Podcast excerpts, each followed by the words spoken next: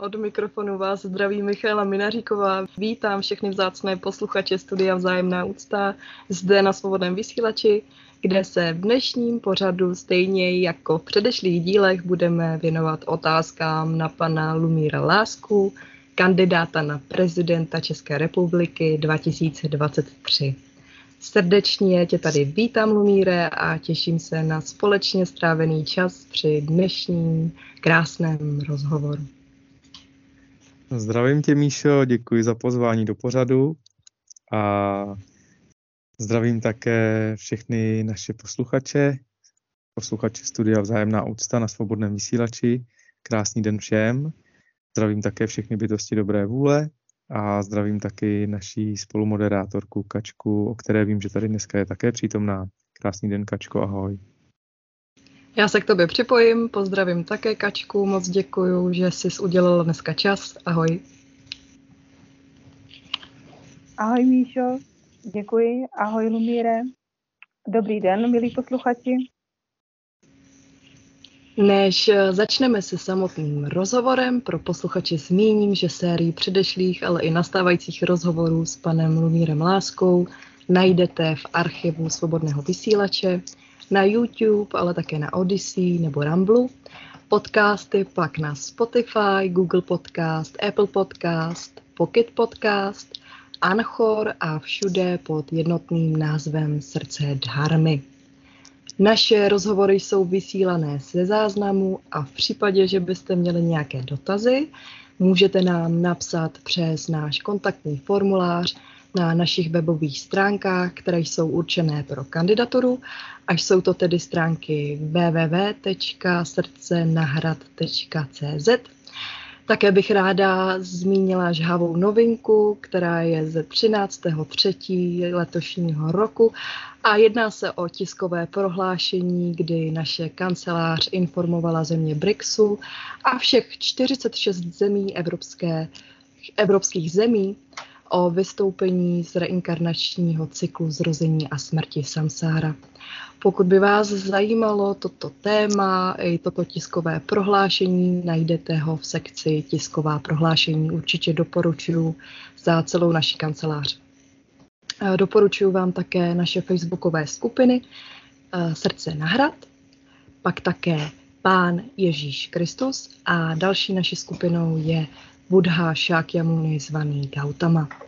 Můžete také navštívit naše webové stránky www.srdcedharmy.cz.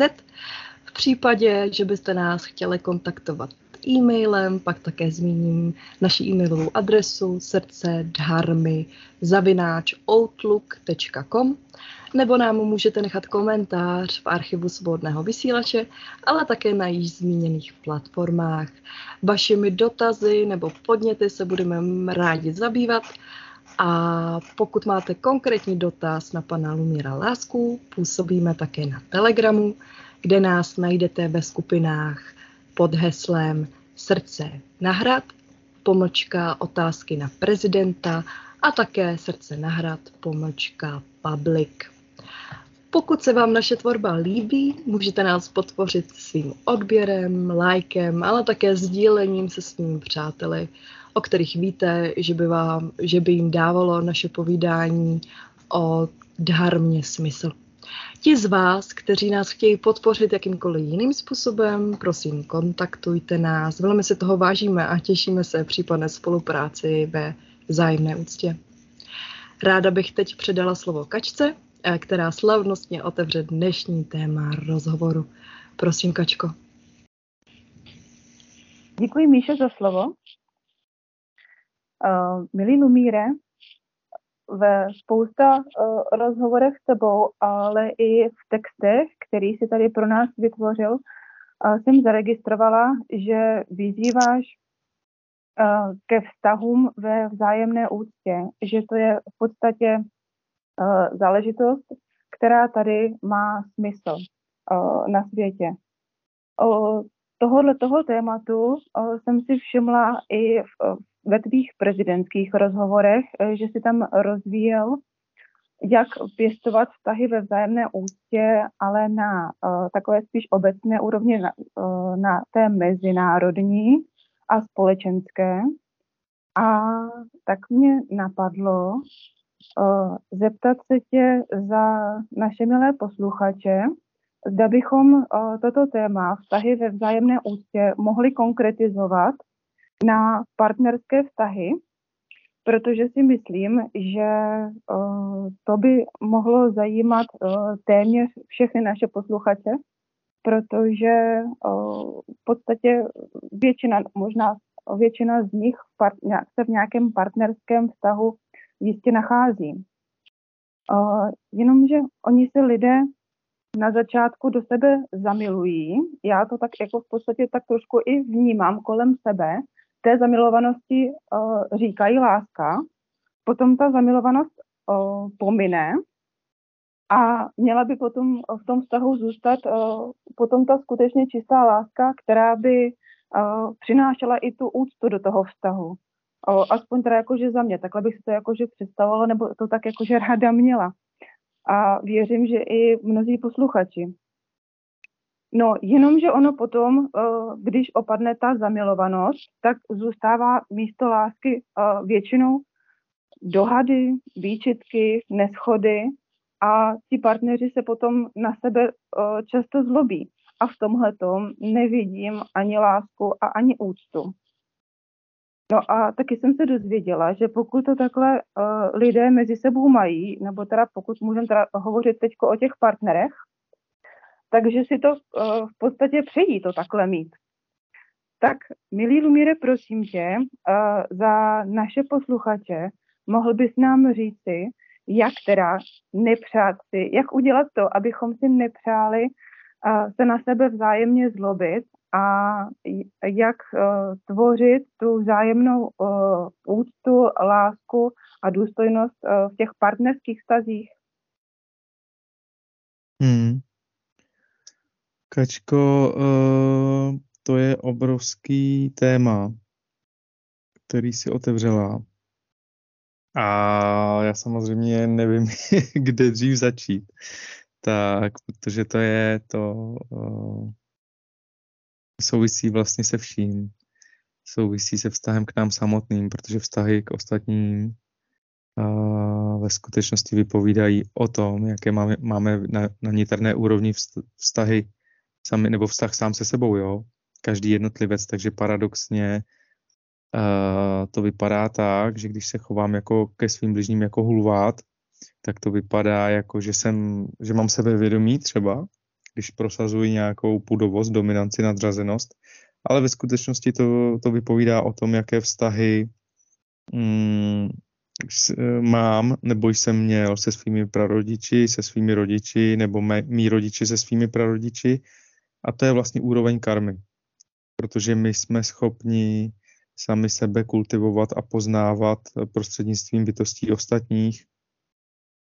Takže tolik takhle na úvod. Já jenom, já jenom ještě, ještě než uh, se pustím trošku do hloubky, tak ještě bych rád uh, zareagoval na, na úvod uh, Míši a tam bych rád poděkoval za podporu všech bytostí dobré vůle, protože se setkáváme čím dál tím víc eh, se vřelým přijetím ze strany bytostí, které si uvědomují, že to poznání Budhu je vlastně um, v té situaci aktuální, uh, je nezbytností v tom, v tom uh, kolapsu těch vztahů a těch hodnot, je to poznání Budhu eh, vlastně nezbytností, protože a to souvisí vlastně i s tím, co říkáš ty, Kačko, protože eh, pokud bytosti nerozumí tomu, že jsou to bytosti nesmrtelné a že oni nejsou tímto tělem, tak mají tendenci žít pouze omezené životy nebo své životy žít v představě pouze v omezených dimenzích a když bytosti uh, porozumí možnosti mentálně, to znamená skrze své uvědomění, uh, možnosti přesáhnout koloběh zrození a smrti samsára, to znamená, že ho mohou opakovat, ale už nemusí, tak v ten okamžik pod tíhou toho poznání se mění absolutně vše, to znamená i vztahy ve společnosti.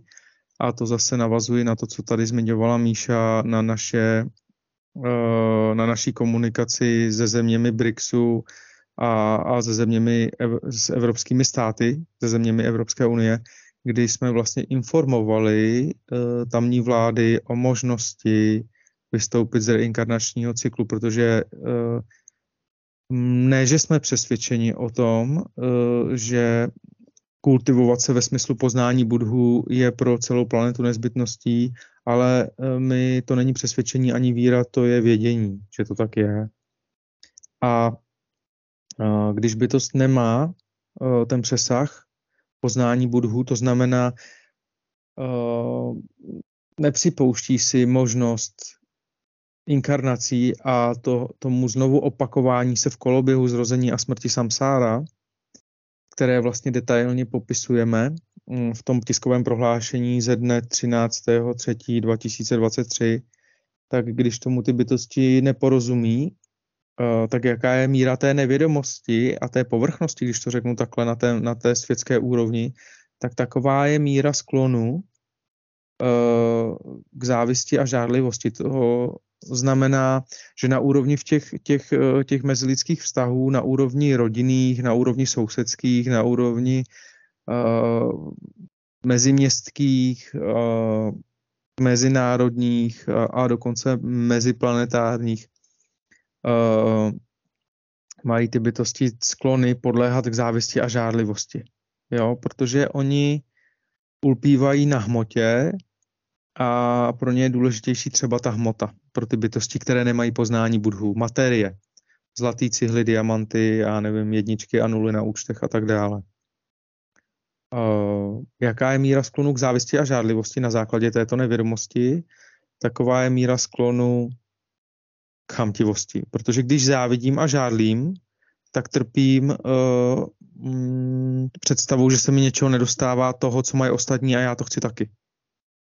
A když tou představou trpím, tak jsem chamtivý. A když jsem chamtivý, tak uh, jsem tak nenávidím. Tak ta bytost nese si v srdci nenávist na základě té nevědomosti. To je příčina a následek, takzvané odvislé vznikání. A tohle to je vlastně alfa a omega, tohle porozumění, bez kterého není možné vůbec se o tom tématu bavit, protože všechny psychologické poučky, eh, ať už je to prostě, mm, jak bych to řekl, jakýkoliv jungovský princip a já nevím, co všechno si do toho člověk může do těch psychologických pouček eh, nebo freudovský syndrom, já nevím, jak teďka, jestli to říkám dobře, jak se tomu, jak se tomu všemu říká, jak se to jmenuje, bez, tě, bez, tě, bez porozumění poznání budů je to všechno k ničemu, protože, protože tam není odpověď na to, kde se to berou, ty, ty, jak, kde má základ to, že člověk jedná tak, jak jedná a vlastně, vlastně všechno to, všechny ty psychologické eh, průzkumy vlastně se lahávají, protože um, nejdou dál do hloubky, jsou pořád ještě povrchní, protože sice něco pojmenovávají, ale není tam odpověď, není tam důvod proč. Není, proč se tak děje. Je tam jenom děje se tak, ale není tam ten důvod. Jo. A já tedy děkuji za podporu všem bytostem a teďka mám na mysli i Míšu, i Kačku, i Kačko tebe, i všechny posluchače. Já vlastně děkuji za, za, jakou, za vyjádření jakékoliv podpory, kdy ty bytosti si začínají uvědomovat, že to prohlubování toho poznání budhů je jak v jejich zájmu, tak v zájmu jejich blízkých, to znamená rodin, a tak v, zá, tak v zájmu našich národů, tak v zájmu mm, národů na celém světě a možnosti komunikovat mezi sebou ve vzájemné úctě, právě jak si Kačko popsala, protože vlastně mm, ten stav toho světa, v jakém je nyní, se neobejde bez duchovní opory, ale ne ve smyslu uh, opory, která jako, um, jak bych to řekl, navrhuje, aby všichni lidé byli klidní a omylem jako pokrouceně, jak je to často vysvětlovan, vysvětlované, přijímali tragičnost života a řekli, uh, když ti někdo udeří, tak uh, nastav druhou tvář a přijmi, přijmi to. Přijmi to. Uh, já jsem přesvědčen, že zde jsou slova našeho milosrdného pána Ježíše Krista pokroucená a špatně vyložená, protože to, že přijmu, jsem, jsem já na osobní úroveň, schop, na osobní úrovni ochoten nebo schopen přijmout jako, nebo nastavit druhou tvář, když mi někdo dá ránu, tak to neznamená, že někdo by toho, že já toho jsem schopen, měl zneužívat vědomě. Jo? Je sice nepatrný za to zásadní rozdíl.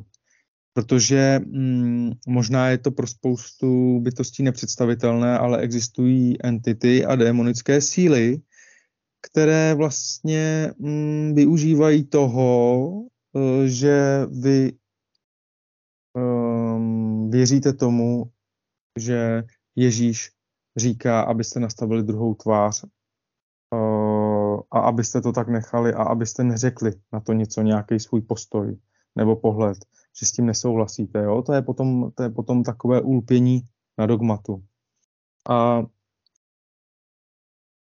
považuji za nezbytné, aby, aby uh, bytosti na tomto světě na úrovni těch mezilidských vztahů, uh, aby se neřešila jenom ekonomika, protože vlastně jakákoliv e- ekonomika jedné civilizace proti druhé civilizace je vlastně válka, ekonomická válka, i když se může v médiích tvářit jako mm, velmi vznešeně, ale pokud se na úrovni jednotlivců nebudeme vzdělávat a nebudeme se evolučně vyvíjet, tak se vlastně budeme opakovaně inkarnovat. A pak je jedno, jestli to, co tady sdílíme a říkáme, je pravda nebo není pravda, protože vlastně uh, bez ohledu na to, jestli to někdo potvrdí, že to je pravda nebo není to pravda, to má každý za to nese svoji vlastní odpovědnost, tak ty reinkarnace se budou opakovat a ty bytosti se v těch reinkarnacích budou opakovat. A pokud za sebou zanechají svět, který bude krvelačný a krvežíznivý a svět, ve kterém žádná z bytostí nemá možnost se dovolat práva, a spravedlnosti ve smyslu, eh, teďka, si nemy, teďka nemyslím soudní procesy, ale ve smyslu, že mi někdo poradí, obejme, obejme a pomůže. Eh, nemysl, ne, nemyslím soudy eh, a policie, tak jak je známe dnes, ale mám na mysli kruh stařešinů, který mají hlubší poznání a kteří třeba po vzoru krále Šalamouna dají někomu dají třeba dvou stranám, které mají spor, odpověď takovou, která je v zájmu celku. Ne v zájmu toho, že někdo má postranní úmysly a dostane za to nějaký profit, za to, že se přikloní na tu více agresivnější stranu. Často ne ani pro profit, ale často ze strachu. Často musí ten profit i přijmout, protože když ten profit nepřijme, tak ta, tak ta všeho schopnější strana a, a víc agresivnější té se přece víc obává, takže je lepší eh, přijmout třeba i od té strany profit. A to už je služba, to už je služba té temné stránce v nás, tomu strachu a tak dále a tak dále. Takže um, um, děkuji moc za ten váš zájem, za, za jakoukoliv podporu, kterou nám projevujete, protože vidíme, že bytosti se čím dál tím víc zajímaví, zajímají a čím dál tím víc se probouzejí, protože si začínají uvědomovat, že bez toho poznání, které už teďka vědí, nevěděli, předtím nevěděli to, co ví dnes a dneska už můžou na, to, na základě toho poznání zaujmout jiný postoj. Podívat se na svět trošku jinak, uvolnění, uklidnění, uklidnění z místa uklidnění. Jo? Uh, No a co se týká, co se týká, což s tím tedy souvisí, tak ty jsi to Kačko pojmenovala. Prostě mm, těm bytostem, které trpí a nemají poznání budhu, tak to oni, oni, oni podléhají sklonu bez konflikty. Jo. A teďka ruku na srdce, když se budeme teda bavit o těch partnerských vztazích, kdo uh, si někoho vezme nebo žije s někým z lásky, doopravdy z lásky. Na, na první pohled to vypadá jako láska. Jo. Když se setkají dvě bytosti, které spolu chtějí sdílet. Ale um, ty jsi to tam naznačila, že vlastně uh, se zamilují a potom opadne zamilovanost. A co se děje tedy potom? No, a to jsou takové ty různé poučky, které vlastně selhávají, protože já říkám, oni se ani nezamilují a ani žádná zamilovanost neopadne. Protože ve skutečnosti, když uh, bytost, která nemá poznání budhu, potká jinou bytost, tak ve skutečnosti, a vypadá to, že se do ní zamilovala a říká, je, ten je tak úžasný, nebo úžasná, já ji miluju, nebo já ho miluju. Jo? Tak co se děje ve skutečnosti? No, ten někdo, koho miluju, je úžasný, anebo je úžasná proto přece, protože dělá něco, co se líbí mně, anebo vypadá tak, jak se mi líbí. Tak, jak se mi líbí. To znamená, líbí se mi tvar té bytosti, toho těla, líbí se mi barva, líbí se mi zvuk třeba jeho hlasu, nebo jejího hlasu, a líbí se mi to, mm, že dělá to podle mých představ to, co já si myslím, že by dělat ta bytost měla. A na základě toho já docházím k závěru, že jsem do té bytosti zamilovaný. Ale to je ve skutečnosti už od začátku sebeklam, protože vlastně mm, to není láska, protože mm, ta bytost dělá něco, co se líbí mně. Takže vlastně já se nezamiluju. Já se vlastně uh, jsem zamilovaný do podmínky své samolibosti, když to řeknu takhle. Jo. Takže uh, tohleto v úvodu by bylo dobré uvědomit si, že světská láska hmm, vlastně není láskou. Je to vlastně podmíněnost, že když někdo bude vypadat tak, jak bude vypadat, já dám teďka příklad, nikdy nezestárne, jo, uh, třeba, že nám nesmí povadnout po prsí například, nebo uh, já nevím, mm, nebude se smět kamarádit se, svým, se svojí bývalou partnerkou nebo se svým bývalým partnerem, jako jo. Z takový různý podmínky a když to plnit nebude, tak ho milovat nebudu a když to plnit bude, tak ho milovat budu. No ale tak, eh, co si budeme povídat, to přece není láska, tohleto, jo. To, to je potřeba být upřímný sám k sobě. Uh, protože ta světská láska pro spoustu bytostí to znamená, že vlastně láska je, když mi plníš to, co chci já. No, to je velmi omezený pohled.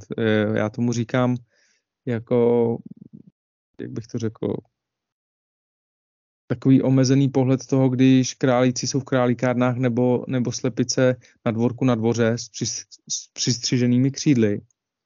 A já se tím nikomu nevysmívám, jo, protože to se samozřejmě týká i mě, jako jo, jestli budu milovat všechny bytosti bezpodmínečně a jestli budu čelit té výzvě, anebo jestli budu říkat, ten dělá to a ten a tamto.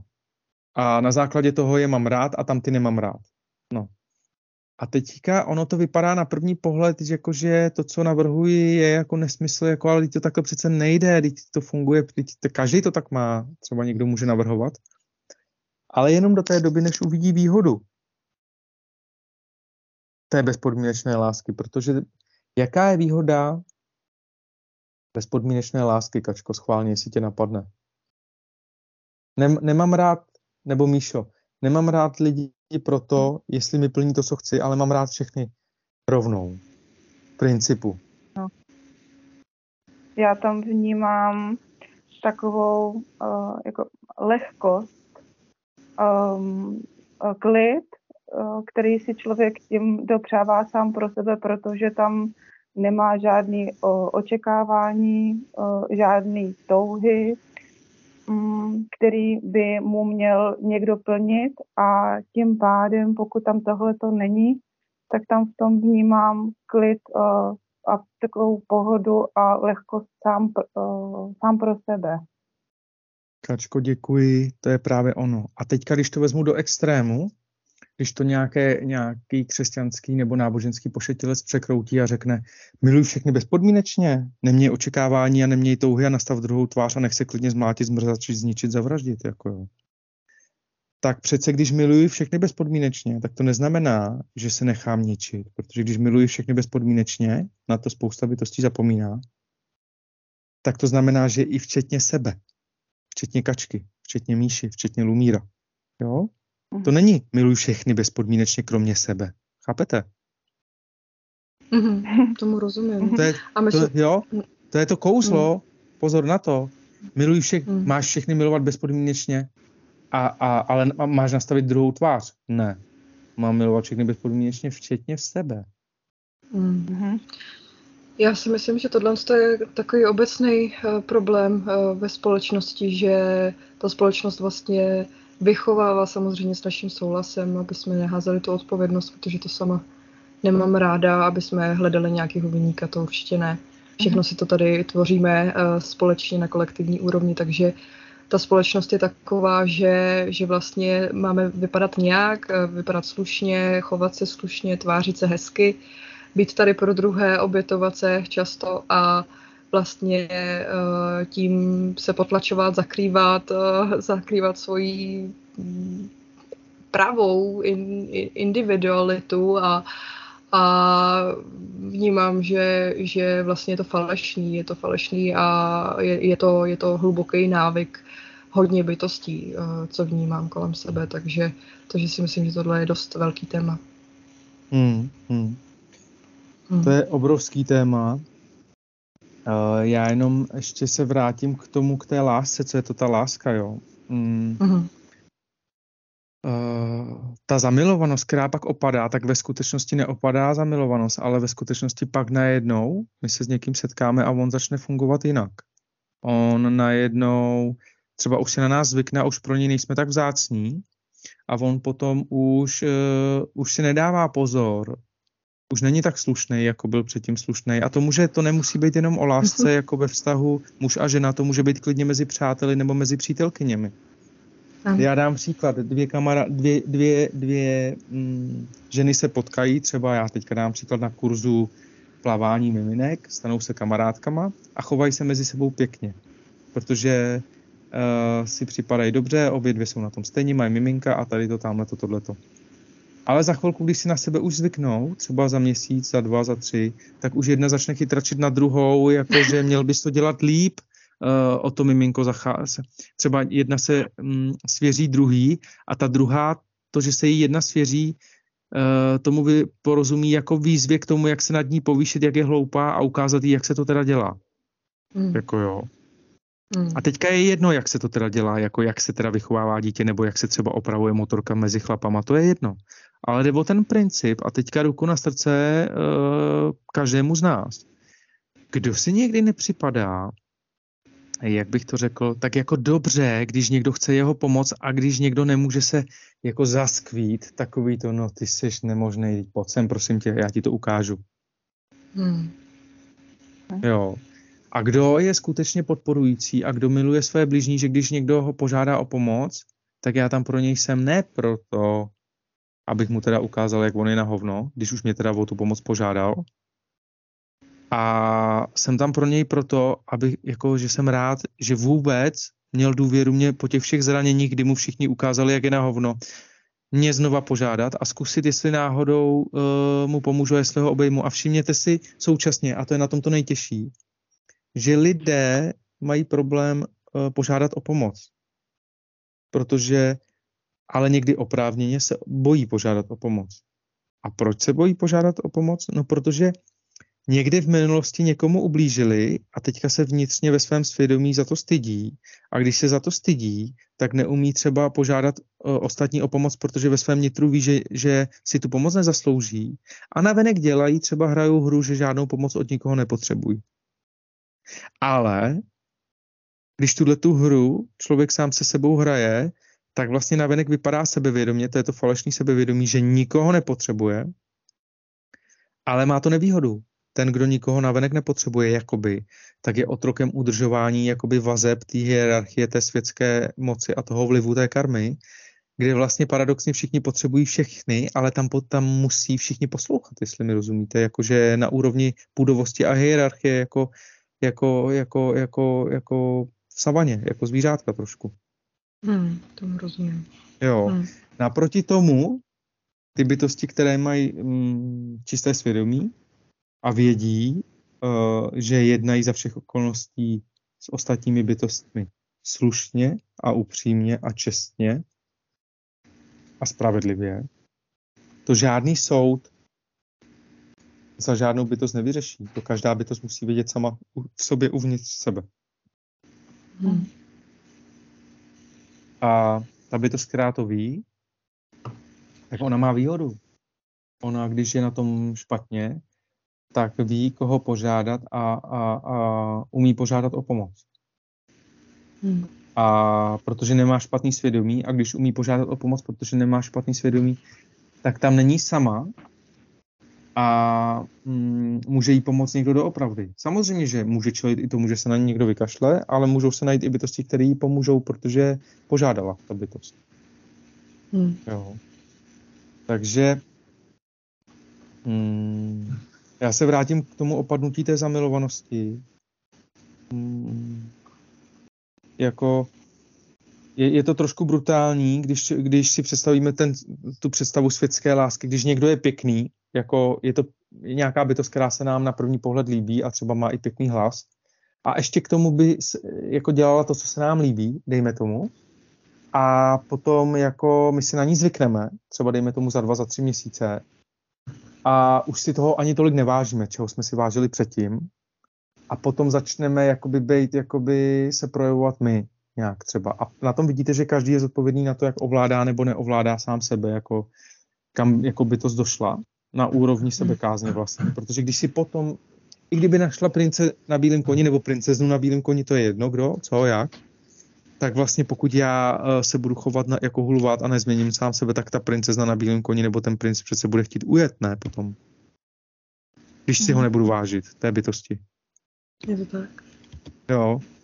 A teďka jde o to, jestli teda nám stačí, když potkáme úžasného anděla, anebo jestli taky jako je to výzvou, aby my sami jsme se andělem stali. Jo. A nebo, jestli budeme tomu říkat, a teďka to neber, prosím tě, kačko, na sebe, jakoby nějak ve zlým, ale jako budeme říkat, opadla zamilovanost, už není takový, jako byl dřív například.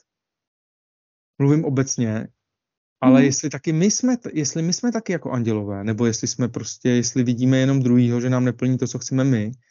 A ono je možný, že on plnil to, co chceme my, a pak, když už nás měl jistý, ten člověk, nějakým způsobem už si byl jistý naším stavem, tak se začal projevovat jako hulvat. To se může klidně hmm. stát. Jo. Hmm. Ale to samý platí přece pro nás. My hmm. taky máme tendenci, když jsme si něčím jistí, se potom už chovat jako hulváti. Hmm. Jo, protože vlastně už si toho nevážíme. Hmm. A já si vždycky dělám legraci takové, jako to připodobňuji jako té práci, protože kolo zůstane kolem a, kolo, a vůl zůstane volem. A to platí v každé situaci a jedno, jestli se tváří moderní nebo ne. Jestli se tváří jako, že tady máme umělou inteligenci nebo ne. Protože já to připodobňuji k tomu, že sedlák přijde na pole, které, které je zarostlé a ten sedlák zařve na slunce. Dělej chleba. Jako jo. Hmm. Hmm. A jako ten, jako, jako ten takový povrchní sedlák, který jakoby trošku usnul a neuvědomuje si, že vůl zůstane volem a kolo kolem, tak vlastně mu nedochází, že někdo si musí dát práci s tím, že uh, bude pracovat s matkou zemí, dá si práci s tím, aby ta matka zem byla čistá, aby to byla úrodná zem, dá si práci s tím políčkem a s tím sázením a mm, nebere samozřejmost, že to slunce vychází. A vy si můžete představit to slunce, které vychází, můžete si představit v člověku, kterého milujete a který je, jako kterého máte rádi a který je vám sluncem třeba i. Ale když si potom jakoby omylem usneme a ten, kdo je nám sluncem, si začneme vysvětlovat, že se obejdeme i bez něj a pak to slunce odejde a my se divíme jako, no, tak jako my si myslíme, že se jako omylem si, si nalžeme, že nikoho nepotřebujeme k ničemu v tom egu, když to řeknu takhle, nejdeme do naší křehkosti a zranitelnosti, tak se dostáváme do toho, že vlastně my sami uh, neumíme oceňovat své bližní za maličkosti, zdánlivě nepodstatné, ale za velmi potřebné. Třeba za to, že někdo uklidí nebo uměje nádobí. Jako jo. To, to jsou takové věci, které nejsou vidět, ale sam, sami od sebe se nedějí. Jako jo. Je to tak. A takových drobností je spoustu. No. Hmm. A mm, potom, když opadne ta zamilovanost, dejme tomu tedy, a my se lžeme v tom, že opadla zamilovanost a řek, říkáme si, a nejsme schopni si připustit, že v tom máme tu zodpovědnost my sami, v těch všech úhlech, který jsem nastínil, tak začneme řešit. No tak, v tom sebeklamu. No tak, to je, už nikdy se nezamiluju. Je jako, a začneme si lhát, jakože, jakože um, jak se, jak se tomu říká, no prostě jakože už nikdy neotevřu nikomu srdce, už radši budu na pozoru a nikomu už se nesvěřím se svým srdcem. Protože si třeba budeme lhát v tom, že někdo využil naší slabosti a zamilovanosti, ale my jsme byli čistí, když to řeknu takhle. Hmm. Jenže jak můžeme být čistí, pokud k někomu přistupujeme pouze jako, já teďka dám příklad třeba jenom jako k autu nebo k věci. Mm-hmm.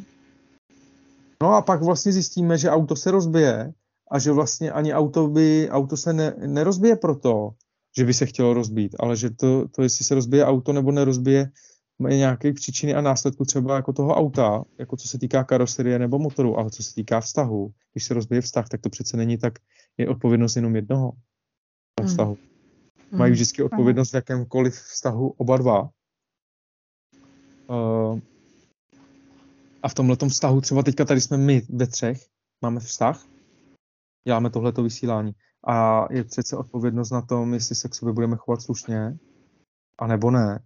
A vlastně neustále soudíme, jak někdo říká, neposuzuj, eh, nic nehodnoť, eh, nic nesuď, jo, nesuď své blížní, to je taky překroucený, nesuď své blížní, nebo budeš sou, sou, souzen, jako jo. No tak dobrý, hmm. tak jako můj blížní se ke mně bude chovat jako hulvát, já to nebudu soudit, abych nebyl souzen, tak si nechám jako to hulváctví líbit. Hmm. To, to, to taky nedává smysl, ne přece. Hmm. Takže my, my, my, jako je soud a soud, my potřebujeme posoudit ve svém nitru, když tak při rozmluvě s Pánem Bohem nebo, nebo s Budhou, s Ježíšem a tak dále. Každý, každý ať komunikuje s, jakoby s, s vyšší entitou, která mu vyhovuje, na kterou je spolech, aby získal nezauj, nezaujatý pohled. Hmm. Jo. Ale když není, když není ta bytost prostřednictvím uh, komunikace uh, s vyšším principem vystoupit z toho zaujatého pohledu, tak není schopná ta bytost si dát odpověď nezaujatou. A potom třeba může si přát vést soudy, nabíjet samopaly a vést války, volat policii, uh, přát někomu nějaký vězení, prostě se k tím mstít, ale hmm. pak vlastně ten účel, jak to tady myslím řekla Kačka, že ten, že ten konflikt potom už vyhovuje těm bytostem, ale hmm. vlastně, a teďka se dostáváme k tomu jádru, bez toho poznání budhů těm, těm bytostem, těm konflikt nejenom, že vyhovuje, oni to ale ani nedělají na schvál. Oni nemají jinou možnost, než v tom konfliktu se trvat a být. A je jedno, koho potkávají ty bytosti. Takže jim vlastně na, na té subjektivní úrovni je jedno, když potkají vás a teďka se s váma rozejdou a budou si tam lamentovat, že jste takový a makový a tady to a tamhle. A to neznamená, že vy se z toho nemůžete mít sebereflexy a poučit se. A třeba veškerou jejich kritiku u sebe jako prověřit, tohle mají pravdu, tamhle to jsem se taky poučil. A třeba uznat i nějaké chyby, jo. Ale, ale pokud, se, pokud by to nepochopí, že si tady celou realitu v té karmické souvislosti vymýšlí taky ona sama a že musí taky transformovat samu sebe ta bytost, tak ona potká někoho jiného a tam se bude chovat úplně stejně hulvácky, tak jako s váma třeba, když to byl někdo, kdo vám křivděl, upřímně křivděl. Nebo hmm. nechci říct upřímně, ale aby upřímně křivděl, to zní tak divně, ale jako kdo vám křivděl vědomně, takhle, vědomně. Mm-hmm. Kdo vám mm-hmm. třeba ubližoval a teďka zase ruku na srdce do všech vztahů. Když dva žijí spolu, třeba muž a žena, pár, tak uh, žijí spolu skutečně z lásky, protože si řeknou, život může být harmonie a růst a můžeme spolu kvést a můžeme se zdokonalovat a ty uh, říkej mi kritiku, já budu tobě a budeme, uh, jakoby, budeme na tom pracovat a budeme to komunikovat. A nebo um, třeba žena řekne muži kritiku a on, a on vybouchne a řekne, co on, v duchu, třeba nejdřív v duchu a začne si tam rozjet si tam hru co si myslíte, já ji tady živím, tak ať mlčí, třeba například. A nebo muž hmm. řekne kritiku a ona si řekne, ta žena bude, bude, bude třeba jako zraněná z předchozích vztahů i z rodinných vztahů, že prostě kritika, kritika koho nebolí kritika, když s ní neumíme pracovat, že jo. Hmm. Uh, kritika je výzva ke změně, ne, ne kritika není, kritika není jako, jako pohrabáč, kterým nám někdo chce ublížit a spoustu lidí si jako kritiku vysvětluje, i když to někdo myslí, je dobře míněná kritika, i když někdo myslí, jenom jí zmíní, tak ji vlastně ani nesmí zmínit, aby aby, aby se ten protějšek neurazil a je jedno, že tu kritiku myslí dobře i pro, to, i pro ten protějšek. Jo. Hmm. A teďka ruku na srdce, když nejsme na osobní úrovni uražený na toho druhého partnera, jestli nepřemýšlíme víc nad tím, jestli na tom nebylo něco pravdy pro nás a pro celý náš vztah, jestli nepřemýšlíme, kdy se vyskytne příležitost, kdy to můžeme někomu oplatit. Hmm. Aby jsme si nepřipadali na hovno. Hmm. A co když potom hrajeme hru ega, jak vypadáme? A co když vypočítáváme, vypočítáváme v hlavě, že tak on mě kritizoval desetkrát a já jenom jen jeho jednou a od toho odvíjím svoji hodnotu, že já jsem proto na hovno a proto já ho musím ještě devětkrát dokritizovat za něco a musím to najít. Hmm. A vůbec mi nedochází, že to vůbec není třeba dělat. Tohle. Hmm. Naopak si můžu říct, tak v něčem třeba má pravdu on, ale on současně s tím, že žije se mnou, tak vlastně mi dává tím najevo, že kdyby se mnou chtít nechtěl, tak se mnou není a to je vlastně to, že, to, že, to, že jako, jak bych to řekl, tím je vlastně uznává a nemusí říkat, ale já jsem ti desetkrát kritizoval, tak tady ti desetkrát uznávám za to, že pan Peliška tamhle je žlutá a ty jsi taky úžasná a tak dále. I přece odměnou nám už je to, že někdo s námi je? Ne. Hmm. Jenže člověk má tendenci z toho udělat soutěž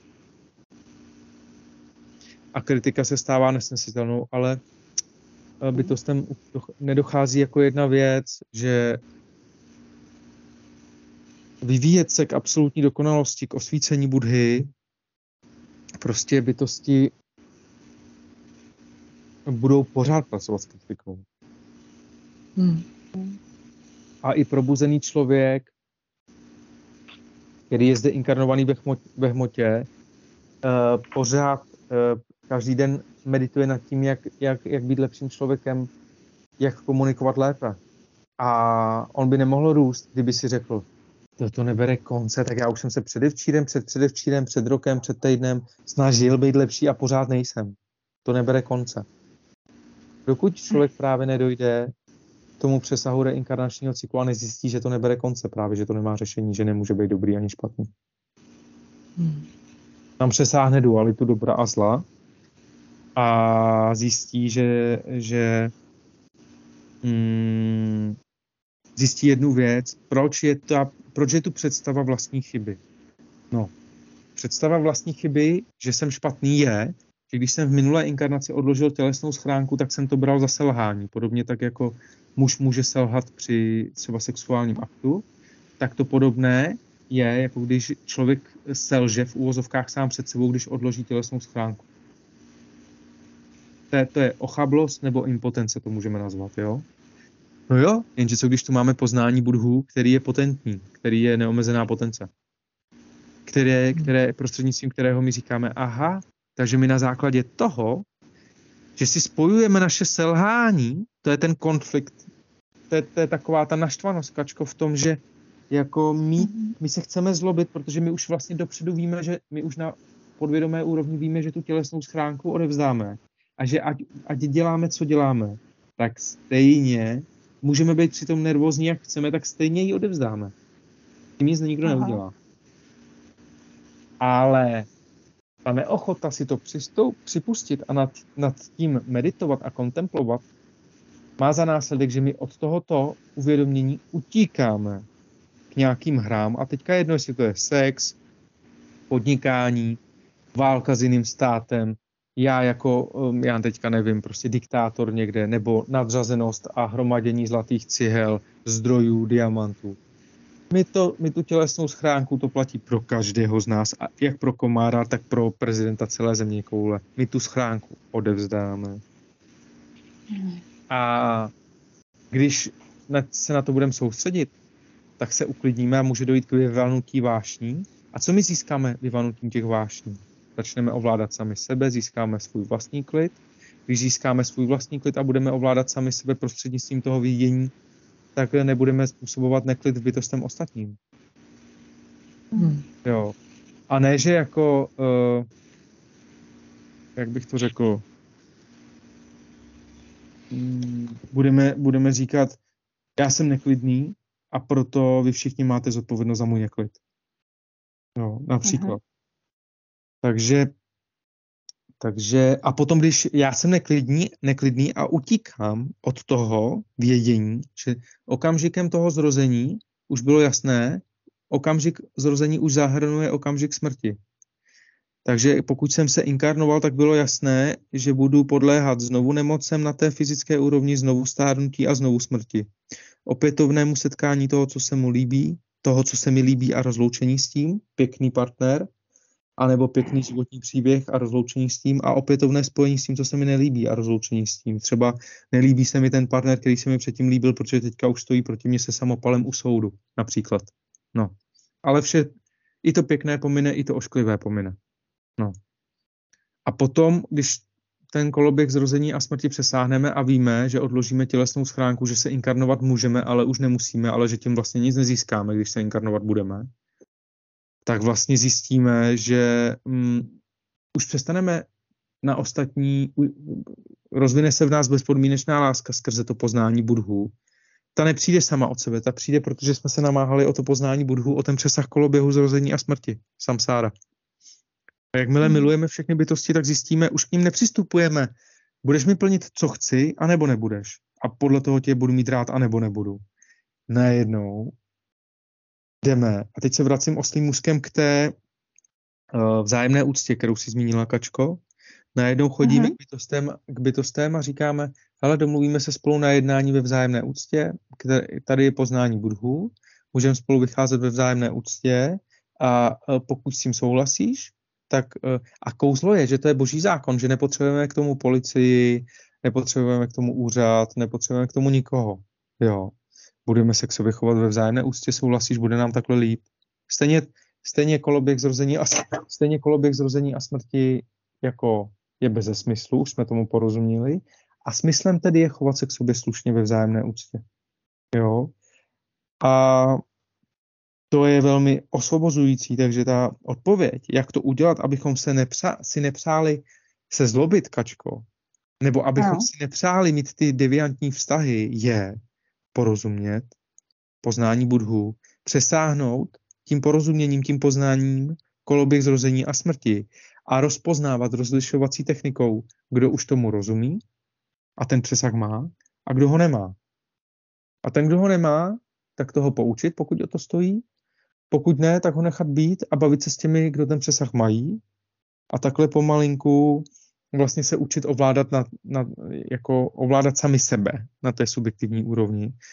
Protože pokud se nenaučíme ovládat sami sebe a budeme chtít třeba jenom protože to někdo říká, jako třeba někde válčit, tak vla, a nezachováme si vlastně, jak tady zmínila Míšu, neza, ne, Míša, jak tady zmínila, nezachováme si tu individualitu. To znamená tu individuální odpovědnost za to, že někdo, někdo řekne, teďka je třeba jít do války, jo, tak prostě jako jestli to je někomu, kdo si myslí třeba jít do války, tak tomu, kdo má poznání budhu, to třeba vůbec nemá takovou potřebu, jako má ten někdo, kdo to říká. Jo. A mm, pak můžeme najednou zjistit, že někdo e, někomu řekne, že je třeba jít do války, aby právě vypadal jako slušný a pěkný, jakože bojuje za vlast, jo, ale vlastně ten někdo třeba si přeje, aby ostatní šli do války, aby třeba uh, farmaceutický průmysl nebo zbrojní průmysl vydělával peníze. A teďka obyčejným slušným lidem to třeba ani nepřijde, protože sami by je nikdy ani nenapadlo takhle na někom na cizím utrpení vydělávat. Ale co když tady jsou bytosti, který to normálně napadne a vůbec jim to nevadí a přijde jim to normálně fajn jako? Jo. Mhm.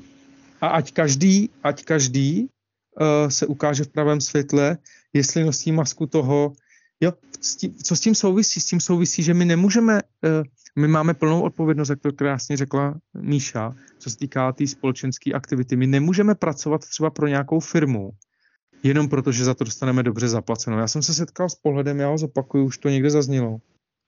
Jeden člověk, jsem se optal na jeho práci, co dělá, a on mi řekl, a je to, nebudu teďka zabíhat do detailů, ale řekl mi, je to psychopatická práce, ale je dobře placena. No. A ten člověk třeba si kompenzuje, um, aby se měl dobře, tak si to kompenzuje tím, že třeba má nějaký svůj jakoby, jako zahradu, jako kde si pěstuje a tam utíká do klidu.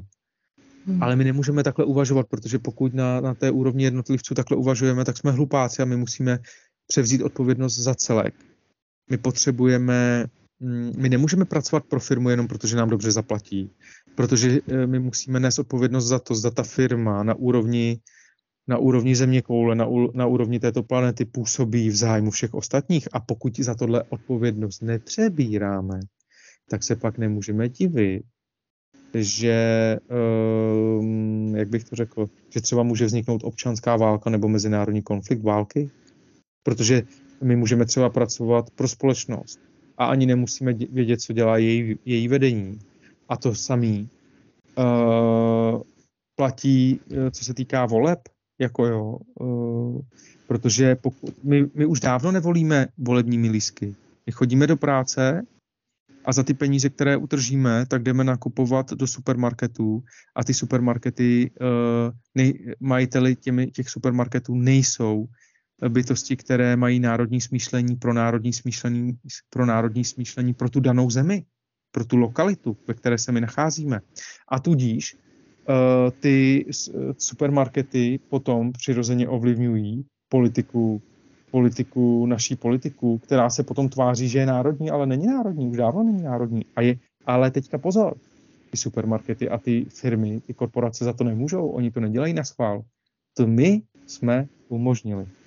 To, takže od východ, východ, jako východ z toho je tento. Uh, lokální soběstačnost, vzájemná úcta, rozvíjení vzájemné úctě, vzájemné úcty a, a, a vážím si lokálních výrobců, kteří nám dají lokální jablíčka, brambůrky a tak dále. Jako jo. A pokud ne, no, tak to vypovídá o naší inteligenci a pokud si chceme hrát na neinteligentní, tak a divit se, uh, proč se to děje, proč, proč jsme ve, jakoby v té psychologické společnosti, v jaké jsme, když se mezi námi prohání lidi, kterým jde jenom o peníze a vlastně nám to přijde jako, ten, jako ta hra na to, že někdo je podnikatel, miliardář a druhý, druhý uh, jako ne a nám to přijde normální, tak jako klidně, ale ono to ve výsledku jako není jako špatně, ale špatně je to, že už je to přežitek, že my jako lidé, pokud tedy si chceme nechat a zachovat označení lidé, si přece už můžeme dovolit něco lepšího. Teďka je otázka, jestli ta revoluce proběhne, ta revoluce toho vědomí proběhne v nás na úrovni každého jednotlivce, jestli si řekneme, budeme dál hrát tu hru, ne, jak nám to mohli udělat, politici nás zradili a tady to ne. My zrazujeme sami sebe E, každým svým nákupem, kam dáváme peníze, pokud nakupujeme u někoho, koho osobně neznáme a nevíme, jestli to je dobrý člověk nebo ne, no tak to je naše odpovědnost. Jako hmm. každýho z nás. Jo. Hmm. A potom zjistíme, že ekonomický, ekonomické zájmy mohou být zbraň, která je obrácená proti nám.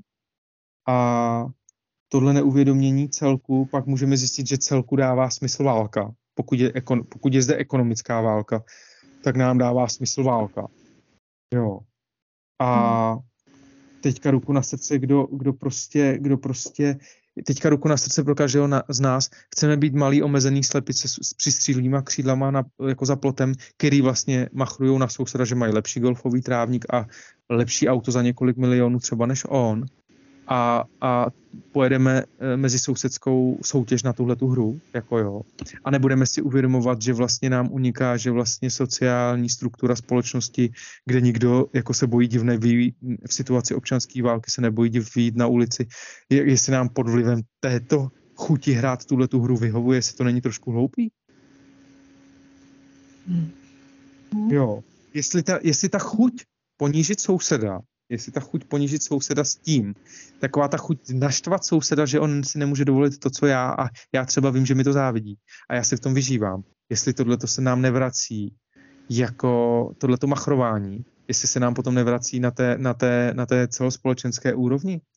Hmm. Ta, ta chuť se vytahovat v té malosti a je to potom láska, můžeme se potom divit jako by válce, nebo je to, nebo trpíme vlastní méněceností a, a vlastně kompenzujeme si tu méněcenost tím, že máme velký auto a ukazujeme sousedovi, jak jsme lepší než on. A není náhodou, není náhodou lékem na tu méněcenost to, že půjdeme pomoct ostatním lidem, kteří se třeba připadají opuštěný a obejmeme je a, ne, a nepomůžeme si takhle líp. Hmm. Jo. Ani. Hmm. Proto, proto já často zmiňuji, člověk eh, kráčí, člověk v životě kráčí po velmi úzké lávce.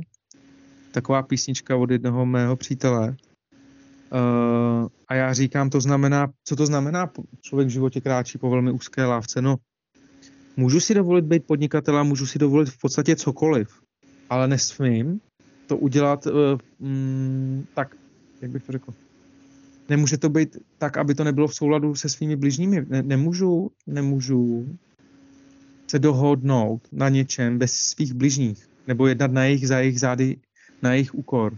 Třeba získat výhodu jako získat výhodu oproti ním, která by vědomně, která jim ublíží a využít tu výhodu. Jo. Mm. Uh, a já bych, já bych uh, tady v tomhle kontextu zmínil uh, úžasně zpracovaný seriál, který se jmenuje Heidrich, konečné řešení. Má 42 dílů a, a mm, odehrává se tam vlastně, mm, odehrává se to celý kolem atentátu na zastupujícího říšského protektora uh, Heidricha u nás v protektorátu během druhé světové války. A můžete, eh, ten příběh se samozřejmě týká i Emanuela Moravce, kterého Češi rádi přezdívají apoštola Národní zrady, o kterém taky doporučuji filmy, existuje o něm hodně filmů. A vlastně tady jde o jednu věc, jde o to, že bez poznání budhů, ty jednotliví inkarnáti a ty inkarnace se v tom klastru, kde se tady odvíjíme, odvíjí opakovaně. Takže když se podíváte na ten dokument a řeknete si, aha, tak a můžete možná, možná se i podívat, jako aha, tak kdo tady je dneska inkarnovaný, není tady inkarnovaný, kdo, kdo byl v předchozí inkarnaci a i kam by se ten člověk jako jinak inkarnoval, kam by se schoval, kam by se, kde se vzal, tu se vzal, jo? A co tu dnes děláme? Tak vlastně z pohledu toho přesahu reinkarnačního cyklu uh, můžeme porozumět našemu chování a uh, můžeme, můžeme revidovat naše chování, můžeme zpytovat naše svědomí, jestli jsme se v minulý inkarnaci nechovali k někomu zle a proto teďka ne, ne, nepodstupujeme to samé. A můžeme i porozumět Emanuelu Moravcovi, kterého vlastně jakoby spoustu lidí nenávidí, ale, ale málo kdo ví, že on byl, on, on chtěl jít do války a protože mu to, jakoby, on chtěl chránit naše hranice a on byl taky bez toho poznání budhů patové situaci, že nevěděl, co s tím, protože on chtěl jít bránit naše hranice a pak nemohl a pak čekal, že si pro ně přijdou Němci a Němci viděli, že mm, Moravec se dá jenom využít, že, stejně, jako že, že je zničený a že teďka nemá kam utíct, tak a Moravec, takže když mu dají prostor se realizovat, tak se bude realizovat, když mu dali ten prostor, jo. Takže a teďka spoustu lidí se zlobí na apoštola národní zrady, ale já si myslím, že ta zloba obrácená na něj je taky jenom jakoby půlka pravdy, když to řeknu takhle. A půlka pravdy, protože každá mince má rub a líc, je to podobný, jako je třeba Zabít Sekala, film, ve kterém vlastně mm, byla znásilněna paní a té paní se narodilo nemanželské dítě a ta vesnice začala se tomu nemanželskému dítěti smát a tomu Sekalovi a začala mu říkat parchante, parchante a on samozřejmě vnímal nepřijetí v té vsi a jak vnímal, jak vnímal to nepřijetí, tak v něm narůstala zloba a když přišla ta válka, tak on se chtěl všem pomstit a mstil se jim tak, že skupoval ty jejich statky za mizerné ceny pod pohruškou vydírání, že když mu to neprodají, že ve spolupráci s gestapem na ně něco nahlásí a ty lidi neměli jinou možnost. No a vyřešili to tak, že když tam starosta z té vesnice schovával někoho na doporučení toho Ondráše, tuším, svého bratra, tak mu řekli, hele, my tě tady budeme schovávat dál, když likviduješ sekala. Takže vlastně eh, na tomhle jasně vidíte povahu jako toho národa, jako, jako a každého jednotlivce. A teďka to není, prosím vás, že na Čechy nebo na Slováky nebo na Němce. Co v každém národě, každý jednotlivec na úrovni své úrovni poznání a své karmické souvislosti se pořád učí a každý jednotlivec, takže žádný Amerika proti nám nebo my proti Americe a tak dále, všichni jako na jednu stránku se všema a současně všichni proti všem na základě toho, jestli se evolučně bytosti dovyvinou do úrovně toho, že přesáhnou eh, ve smyslu toho vědění vlastního, uskuteční poznání budhu a přesáhnou koloběh zrození a smrti. Protože dokud bytosti mm, to s tím poznáním, to, skrze to poznání nepřesáhnou, neporozumí tomu, tak stejně nemají jinou možnost, než vlastně mm, vést boj na úrovni, na úrovni těch civilizačních modelů. To znamená hrát hru, jakože proto, aby jsme měli jídlo, tak potřebujeme zbraně a, a um, možná, že někdo, uh, protože potřebuje hodně, hodně peněz víc, než potřebuje, tak potřebuje, aby si někdo myslel, že je potřeba uh, potřebovat jídlo a zbraně. A co když kromě toho jídla samotného potřebujeme taky duchovní potravu. Jo.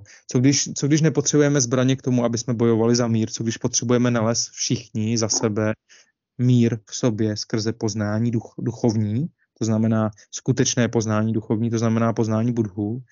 A co když jako hm, boj sám o sobě nás nenasytí, pokud uh, to poznání nezískáme? Co když budeme se opakovat v inkarnacích a podléhat tomu stejnému, jako čemu jsme podléhali v předchozí inkarnaci a nebudeme to ani vědět o té možnosti, že je možný uh, z toho reinkarnačního cyklu vystoupit. Jo. Takže hmm, člověk v životě kráčí po velmi úzké lávce souvisí s tím, že my jsme sami na úrovni jednotlivců odpovědní, jestli povedeme čistý život a jako ve smyslu, že nemůžu si dovolit dělat něco, co je na úkor bližních, a pokud jo, tak si nemůžeme divit, že někdo uh, dělá to samé s námi, že potom někdo o nás bez nás rozhoduje taky. A, a to potom my uh, si nemůžeme potom na ní stěžovat. A my vlastně potom můžeme udělat obchod. A teďka jde o to, jestli živíme toho vlka, jde o to, kterého vlka živíš. Uh, akorát, že mm, morální člověk taky jako obchoduje, ale on prostě neobchoduje, on, on jako v úvozovkách eh, podepsal smlouvu z nebesy, protože on ví, že povede skromný život sice a náročný, ale že není všechno zlato, co se třpití a k tomu potřebuje hodnotit, soudit a posuzovat, aby rozvíjel rozlišovací schopnosti. Takže když mu na to někdo řekne nehodnoť a nesuď, no to já budu, protože vlastně když nebudu hmm. hodnotit a soudit bez nenávisti v srdci, tak nemůžu zjistit, jestli třeba náhodou uh, ty nemáš amorální motivaci zatímco mi říkáš, abych nehodnotil a nesoudil, jenom proto, abych, abych eh, dělal, že nevidím to, co vidím, například, jako jo. Tak mm-hmm. doufám, že jsem nějak odpověděl. Kačko, nevím. Děkuji ti, Lumiere, za tvoji úžasnou odpověď.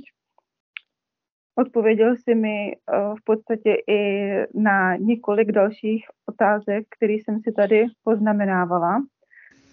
Udělala jsem si i spoustu dalších poznámek, co mě přišlo z tvýho povídání zajímavý a hlavně tvoj, tvoje, to tvoje povídání mě přinášelo postupně čím dál větší klid. Úplně jsem cítila, jak jsem se přitom uvolňovala a za to ti moc děkuju. Já taky, mm, Kačko, moc děkuji, protože vlastně i ta zpětná vazba za to, co se odehrává za procesy ve vás, já vlastně na těch, jo, já vlastně na těch zkušenostech stavím, protože ty, když říkáš, uvolňovalo se to ve mně, tak se to prostřednictvím toho poznání, prostřednictvím toho, o čem se bavíme a ty i tomu, o čem se bavíme, už rozumíš do hloubky a víš, o čem je ještě řeč v hloubce, ještě víc, jako třeba jako, tak to je vlastně, to je ten důvod, to je to uvolnění, to je ten mír. My hmm. nemůžeme, když neuskutečníme vnitřní mír skrze to poznání Budhu, tak nemůžeme jako říkat, že si přejeme mír, když ho nemáme sami sobě, když jsme ho nenalezli skrze, když neumíme krotit sami sebe. Takže já moc děkuji za tvoji iniciativu, chuť, uh, ptát se pro ostatní posluchače a i pro sebe a, a, a tak dále a pro všechny, protože všechno to, co děláte pro sebe, uh, to děláme pro všechny ostatní kolem nás a to se týká i mě. Jo, takže já taky ti děkuji moc, Kačko. Já bych se ráda připojila, protože bych chtěla zmínit uh, velké děkuji pro tebe, Kačko, za to, že jsi mě přizvala k tomuto rozhovoru a že si iniciovala tyto otázky a mě se popravdě tajil dech a musím se připojit k tomu, uh, co jsi zmiňovala ty a uh, ráda bych k tomu i připojila svůj pohled. Protože mně se na tobě, Lumíre, líbí, že tvoje výklady a i tvoje osobnost vlastně nejde nikam zařadit, že se to vymyká všem konceptům a ráda bych mhm. pro posluchače zmínila, aby na sebe nespěchali ve smyslu, aby eh, všemu hned porozuměli, ale aby si naopak dali čas a prostor a opakovaně mm. poslouchali a nasávali skutečné poselství toho, eh, co zde pojmenováváš. A ještě bych ráda zmínila, že nedávno jsem surfovala na internetu a hledala jsem nejbližší žáky Budy Shakyamuniho zvaný Gautama a s tím jsem také narazila na předpověď příchodu Budhy Maitreyi. A v kontextu toho, že ty sám, Lumíre, se za Budhu Maitreyu prohlašuješ, jsem mě zajímalo, co to vlastně znamená slovo Maitreya, protože je to pro mě obecně známé, ale ten význam toho slova, mm, zkrátka jsem na to koukla a výklad tohoto slova znamená přítel. A mně to přijde příhodný, protože jak je napsáno na Wikipedii, což si můžete dohledat, že to je vlastně poznávací znamení Budhy Maitreyi, tedy že je přítel a nechci, aby tady vznikla nějaká mílka, že si z tebe ledabile můžeme dělat přítele, to určitě ne. Jen bych chtěla poukázat na úctu, kterou je třeba jakýkoliv vztah úctít a za to ti děkuju, mm, za tvůj příklad vzájemné úcty pro nás všechny. A přeju nám všem, abychom my sami byli dobrým přítelem a stali se tím andělem, kterého si Lumíre zmiňoval dříve. Takže za mě takto. a jestli souhlasíte, tak bychom dali písničku. Já souhlasím určitě, Míšo, já moc děkuji. Já jenom řeknu, že mm, každý, eh, každá bytost, která se probudí jako Budha, se stává přítelem sobě a nemůže ani jinak uh, pod tíhou toho poznání, aby to nevyznělo nějak vznešeně, pod tíhou toho poznání uh, ona nemůže ani jinak, než uh, to poznání je tak hluboké, že ta bytost nemůže ani jinak, než být taková, jaká je a mm, principiální. Než být principiální z úrovně toho svého poznání. Prostě uh, to vědění je tak silné, a hluboké, že jak to říct, už nemůže ta bytost být tím, kým byla předtím. To už není možné. Jo. Hmm. A ten Buddha, ať jde o jakéhokoliv probuzeného, uh, je přítelem uh, každému, kdo uh, sleduje stejnou stezku, kdo sleduje stejnou, kdo, kdo se evolučně vyvíjí a nepřítelem je pro toho, kdo trvá na tom, že se vyvíjet nebude. Ale, hmm. ale to neznamená, že v srdci Budhy uh, on k němu chová Budha nějakou zášť k někomu, kdo trvá na tom, že se vyvíjet nechce. Když to řeknu takhle. Hmm. Jo, tak tolik tomuhle. Budha prostě, Budha je prostě jediný, Budha je koncept, tak jako všechny koncepty. Teďka já dám příklad myš, uh, nebo veverka, nebo uh, já dám teďka příklad kovář, nebo třeba pekář, tak Budha je taky koncept. Budha je taky role. Rád, mm. Budha je role, Budha je jediný koncept, který nabízí možnost vystoupení z konceptu. Mm. A tím vlastně otvírá tu možnost pro každé bytosti, aby ona mm, v té své subjektivitě se, se vyznala a dokázala, dokázala se vyprostit z toho bahna těch jednotlivých inkarnací um, do té nirvány nebo do toho um, do té věčnosti, ať si to každý nazve podle sebe, na to světlo, aby ten lotos mohl se z toho bahna skrze tu vodní hladinu dostat až na povrch nad tu vodní hladinu, a aby se mohl ten lotos rozplést, když to řeknu takhle. Moc děkuji, Míšo, a ještě jednou díky, Kačku.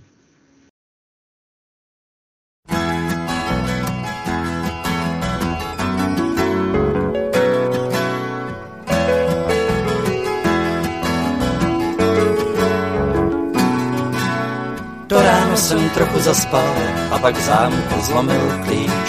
Mám den, průšvihovej den, takže než jsem z domu vypad, jedenáctá byla pryč. Prostě hroznej smolař jsem. A než mi stopnul auták, to byl dlouhý čas, jel pomalu jak hlemíš, no že prej nikam nemusí, pak slabý kafe v motoristu, vem to děs a nákladák co místo, aby jel, spíš jenom musí. Mám den, průšvihovej den, i autobus mi ráno roha vzal, když jsem k tobě jel.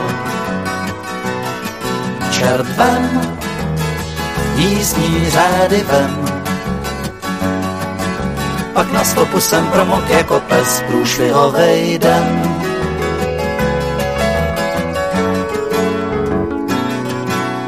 Ve tři jsem tě doma hledal, no a ty tam nebyla. Mám den, průšvihovej den, a napsal z na dveře ho za kukátkou zastrčil. Třeba si šla jenom ven, že čekám do půl šestý, pak mi jede vlak. Na nádraží v restauraci, tam, co nejsou ubrusy a když si přišla, deset minut zbylo pak, aby si mi řekla, že už jezdit nemusím. Mám den, průšvihovej den,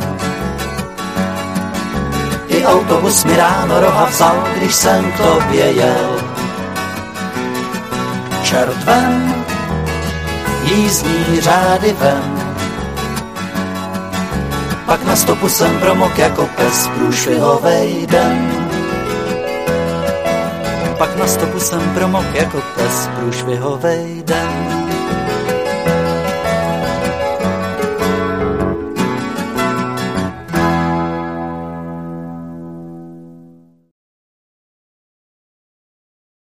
Lumíre, poprosím tě o odpověď ještě na jednu otázku, kterou jsem dostala od jedné maminky, od jedné ženy. Eh, v jejím partnerském vztahu eh, to má tak, že mnohdy eh, necítí, že by to bylo v pořádku, že by to, že by to bylo dobré a chtěla by, aby to bylo dobré. A když se potom stane, že se to mezi nimi urovná, tak jako by si toho neváží neocení to. Eh, o oceňování si se právě taky zmiňoval, ale ona to v tu chvíli nedokáže a začne se chovat hloupě a tím pádem se to točí pořád dokola. Uh, takže jsem se prosím tě chtěla zeptat, uh, ještě zmiňoval si, že bychom se měli poznávat prostřednictvím ostatních lidí, tak jestli třeba um, v takových situacích, jako jsem teď zmínila, že řeší ta žena, by pomohlo o, takováhle práce na sobě prostřednictvím toho druhého člověka a jak to teda udělat, jestli by si mohl ještě rozvíst tohleto téma. Hmm. Uh, určitě, že by to šlo skrze tu práci, Kačko, skrze ostatní, ale je dobrý si na tom uvědomit tu karmu, jako jo, že uh, ona si každý, nebo ne jenom ona, budu mluvit obecně, ten člověk jakýkoliv si je trestem, pokud nedokáže ocenit své bližní.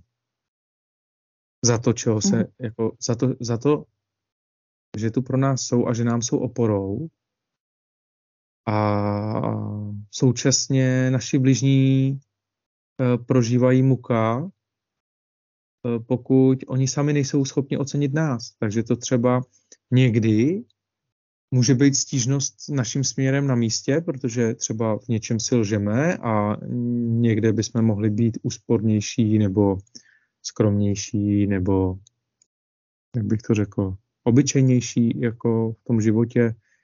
Mm, jako mohli bychom si umět po sobě třeba něco uklidit a tak dále a tak dále. Některé věci, na které stačíme a které zvládneme, bychom eh, nemuseli chtít, aby je pro nás dělal někdo jiný. A eh, někdy je to na místě, taková ta kritika, ale někdy, někdy nás může kritizovat někdo, kdo se nedokáže paradoxně vypořádat s tím, že dostává mnoho, že se o něj hodně staráme a v tom jeho svědomí on si s tím neví rady. A nějakým způsobem, mm-hmm. a na tom vidíte, jak funguje svědomí, a na tom nějakým způsobem trucuje, na, na vnitřní úrovni ví. Podívejte se, jak je ta, jako ta karma, a nebo, nebo ta boží prozřetelnost dokonalá, jak to funguje. Ten člověk, který ví na té niterné, na niterné úrovni, že, se, že mu třeba sloužíte a po, jako objímáte ho v duchovním slova smyslu hodně a staráte se od něj a pečujete od něj, tak on pokud to ví a nereflektuje to zpátky, nedává vám to samé zpátky, tak on to nedokáže vnitřně přijmout a on se za to uvnitř stydí. A čím více stydí, tak tím víc říká, aby se s tím nějak vykompenzoval, vyrovnal, to je ta kompenzace, zákon kompenzace, je ta karma v tom svém svědomí, tak říká, že vy jste špatní proto a proto a proto. Takové to vymýšlení si něčeho, aby bylo na co si stěžovat, když to řeknu takhle. Mm-hmm. A vy najednou zjistíte, a to můžete říct jako o tomu člověkovi, když to u něj objevíte, hele, hmm, tak se realizuj, tak něco pro ostatní udělej. A nemusí to být zrovna pro vás. Jo? Vy, vy přece, když se o ostatní staráte, tak nemusíte vypočítavě počítat jako myška, která prozí, prokousává díry do síra, je, jestli náhodou ten sír je dobrý nebo není dobrý, jestli by nemohl být ještě lepší, než je a tak dále. Ale, ale můžete někomu, protože vy jste sami, protože člověk, to je to kouzlo, člověk, to je ta mužka jenom zlatá, člověk, který dává sám od sebe a chce to být pro ostatní, tak on není kontrolorem a účetním toho, kolik vydal a kolik se mu má vrátit, má, ta, má dát dál. Jo, to účetnictví, ten obchod, ten falešný obchod. Ale díky tomu ten člověk je šťastný, jo, protože není tím letím účetním a že není vypočítavec. Ale to neznamená, že současně ze sebe nechá dlouhodobě dělat hlupáka. Jo. A většinou, když někde hodně někdo dával, a potom řekne tak konec a uzavírá kohoutek takzvaně toho svého sloužení a dávání, tak se stává terčem zloby těch, kteří jezdili k benzínce tankovat v úvozovkách zadarmo. Když to řeknu takhle jako, na, jako energeticky zadarmo. Jako, protože když někomu dlouhodobě dáváte a najednou přestanete, tak on se zlobí, protože, protože a teďka tam je ta velká rozporuplnost. Na jednu stránku ten člověk um, vás obvinuje z toho, že hledá na vás ty mouchy, protože nedokáže sám sebe přijmout s tím, že pro vás nedělá to, co vy pro něj. A na druhou stránku, čím víc vás obvinuje, tak vy uh, mu teda klidně ten, ten čestný a solidní člověk klidně někomu, když má sám před sebou čisto, splní to, že už s ním nebude fungovat. Dobře, tak já jdu někam jinam, já se nestratím, já, vím, já mám rád všechny lidi, tak třeba, třeba takovýhle postoj má a jde někam jinam. Ale paradoxně se stává hromosvodem zloby a tedy potom i msty, že vlastně odešel, jestli mi rozumíte. Mm-hmm. Jo, tak se podívejte na to, jak funguje krásně to, když někdo říká, že karma nefunguje, nebo svědomí nefunguje, nebo ti, kteří nemají svědomí, uh, ne, tak jako, že se jich karma netýká a tak dále. To není pravda, protože i ti, kteří, uh, o kterých si někdo myslí, že třeba se jich karma nebo svědomí netýká, tak se jich týká, protože ten, kdo nemiluje všechny bytosti, tak musí nosit masku, musí hrát to divadlo, že nikoho k životu nepotřebuje, že se beze všech obejde. Ale čím větší divadlo a čím větší masku nosí, tak tím víc se musí snažit o to, aby měl přátelé. Ne, on, že on nemá žádné přátelé, on má hierarchické nějaké, jak bych to řekl, konexe, uh, ruka ruku myje, přá, takové vazby vazby, sociální vazby a vlastně tam v těch vazbách není láska. tam je to, že ty bytosti se navzájem zneužívají a vydírají a, a každý musí v tom soukolí nějak fungovat a když nefung, nefunguje, tak půjde z kola ven a jít z kola ven z takového soukolí znamená, že by nemusel uh, přežít uh, ve společnosti, když to řeknu takhle. Hmm. A na tom vidíte, na tom vidíte, že tady není žádný, jako, tady nejde o nějakou revoluci proti nějakému systému a o svržení nějaké vlády a, a tak dále a tak dále, protože žádný systém nefunguje bez lidí. Jo. Um, udavači a donašeči a tak dále. To všechno se děje, to všechno se děje uh, vlastně když se podíváte na ten dokument, který jsem sdílel, Heidrich, konečné řešení, má to 42 dílů, jsem byl překvapený a, a říkal jsem si, kdo ví, co to bude za kvalitu, když to má tolik dílů a byl jsem velmi překvapený, jak uh, detailně je to rozpracované dílo. Tak tam vlastně zjistíte, že vlastně sami, sami Němci říkají, že eh, to tam je v nějakém v tom dokumentu, v nějakém v tom dílu, v nějakém tom dílu, že uh, sami Češi zneužívají uh, systém toho režimu, té protektorátní vlády, aby ubližovali svým bližním. Takže byly známy dva případy, tuším v Českých Budějovic a Hradci Králové, kde někdo nenáviděl nějakou rodinu, tak záměrně třeba donesl do té rodiny zbraň a pak je šel nahlásit. Jo, protože za to byl trest smrti. Nebo uh, někdo si někde vymyslel, že někdo schvaloval atentát na Heidricha. Jo? No. Takže co tím chci říct? Chci tím říct, že tady není nějaký jakože dobrý člověk a proti němu stojí zlý úředník nebo systém. Tady je, že vlastně slovy našeho milosrdného pána Ježíše Krista, takový příběh, který, který říká, žili byli dva bratři, a ti bratři se tak nenáviděli a tak si záviděli, že v noci chodili jeden druhému krást na pole, zatímco, ten, jako, zatímco si myslel, že ten druhý spal. A oba dva kradli dnes, každou noc. No a na konci sklizně měli oba stejně. Jo. A tam, kde žili ty dva bratři, si římané postavili nebo rozbili svůj tábor. A Ježíšek tím chce říct, že pokud se lidé mezi sebou nechovají dobře a nemají se dobře, tak uh, automaticky vzniká prostor pro, pro jak to říct, um, pro Římany, jako i jako pro vývoj Římanů, kteří plní tu funkci těch soudců, zákonodárců, advokátů, policie a tak dále a tak dále a tak dále. A prosím vás pěkně, já nemám nic proti úřadům uh, a proti tomu, aby uh, ve společnosti to fungovalo tak, jak má, ale jenom tím chci poukázat na to, že úřad, který navenek může vypadat jako služba člověku, neznam, vždycky, vždycky bude tak kvalitní, jak kvalitní budou bytosti daného společenství. To znamená úplatky, vydírání a já nevím co všechno.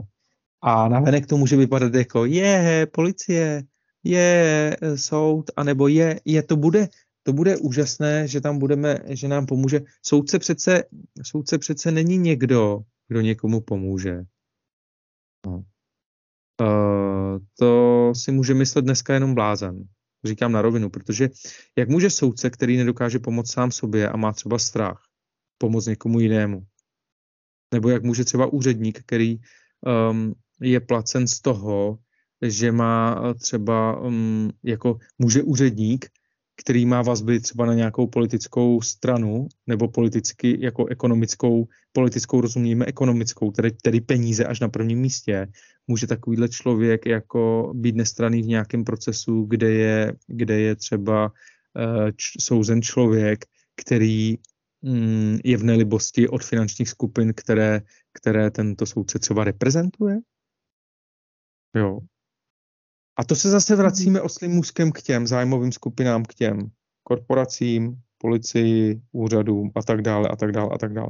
A na tom vidíte, že my mu, je nezbytné, aby jsme měli úctu ke kořenům, A to souvisí i s tou um, paní, kterou ty zmiňuješ, Kačko.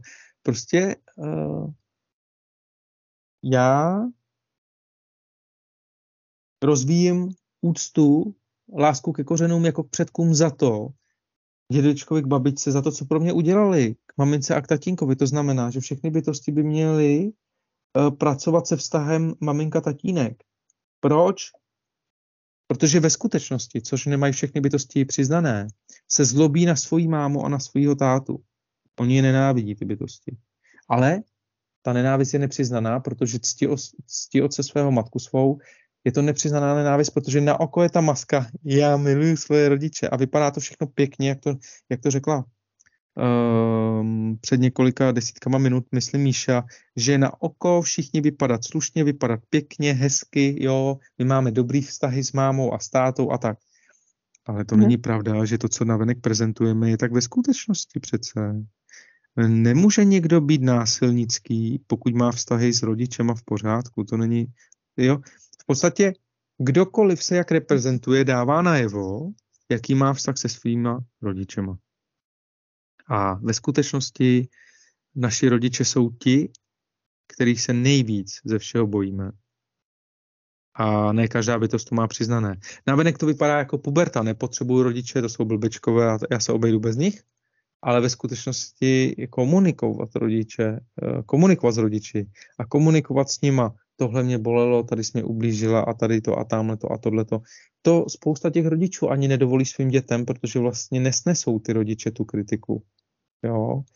Já jsem dělal, co můžu a uráží je to, že vy si třeba dovolíte něco takového říct a rodiče může zraňovat to, že vy si dovolíte mluvit o tom, že vás něco zraňovalo. A každý rodič by měl si takhle promluvit se svým dítětem a říct, ale tak mi řekni, co všechno to, jako takovou spověď. Řekni mi, co všechno tě bolelo a já ti řeknu, jak se na to dívám já a vypovídat si to. Ale když si to ty lidi mezi sebou, ty děti a rodiče opravdu nevypovídají a nemají tam jako čistý vztah, no tak si to potom uh, takzvaná dospělost v 18, kdy ten, kdy ten člověk si myslí, já už si budu dělat, co chci, už jsem nezávislý na rodičích, tak si vlastně nic, co bude chtít dělat nebude, protože vlastně on svoji odpovědnost uh, z rodičů přehodí na nějaké politiky a vlastně začne si třeba, dejme tomu, jako hrát hru na to, že bude podnikat a hrát si hru na milionáře anebo na chudáka a bude se chtít uspět v té hře ve společnosti. Ale ve, sku- ve skutečnosti mm, uh, tu odpovědnost za to společenské dění, když ten člověk takhle převrhne a dá, dá jí politikům, tak vlastně odmítá nést odpovědnost za věci veřejné a za sociální klima ve společnosti a to není řešení. A teďka, co se děje? Na tom vidíte ten systém, že to je jenom špička ledovce. Ale pod tím špičkou ledovce se odehrává co? Všechna nespracovaná traumata té společnosti, toho daného společenství. A to není, mm, jak bych to řekl, to není vina systému anebo vina toho člověka. To je vina toho, té absence toho poznání budhů a toho, že, si, že se ta traumata na společenské úrovni nekomunikují. To je bolest celé společnosti. Jo. Takže, mm. mm, jak to říct, my všichni se neustále máme učit, včetně mě, oceňovat krásu, oceňovat zázrak lidského zrození, že se tady můžeme vyvíjet. A vážit si bytostí, které mají smysl pro dobro a pro krásu, to znamená bytosti dobré vůle, a současně otevřeně říkat, co není smyslem pro krásu a, a, ne, a ne hrát si na to, že neposuzujeme a přimhouřujeme oči a děláme, že něco je v pořádku, když my víme ve svém srdci, že to v pořádku není. No. A jak může třeba jedinec, já teď dám příklad soudce, uh, na své osobní úrovni něco rozhodnout dobře, když třeba nemá smysl pro krásu a třeba se ani nevzdělává v poezii a třeba nemá ani cit a třeba dělá svoji práci jenom pro peníze. Jak jako můžu si být jistý, že na sociální úrovni vůbec je schopen takového chápání, aby, aby něco rozeznal jako a rozpoznal a rozsoudil dobře?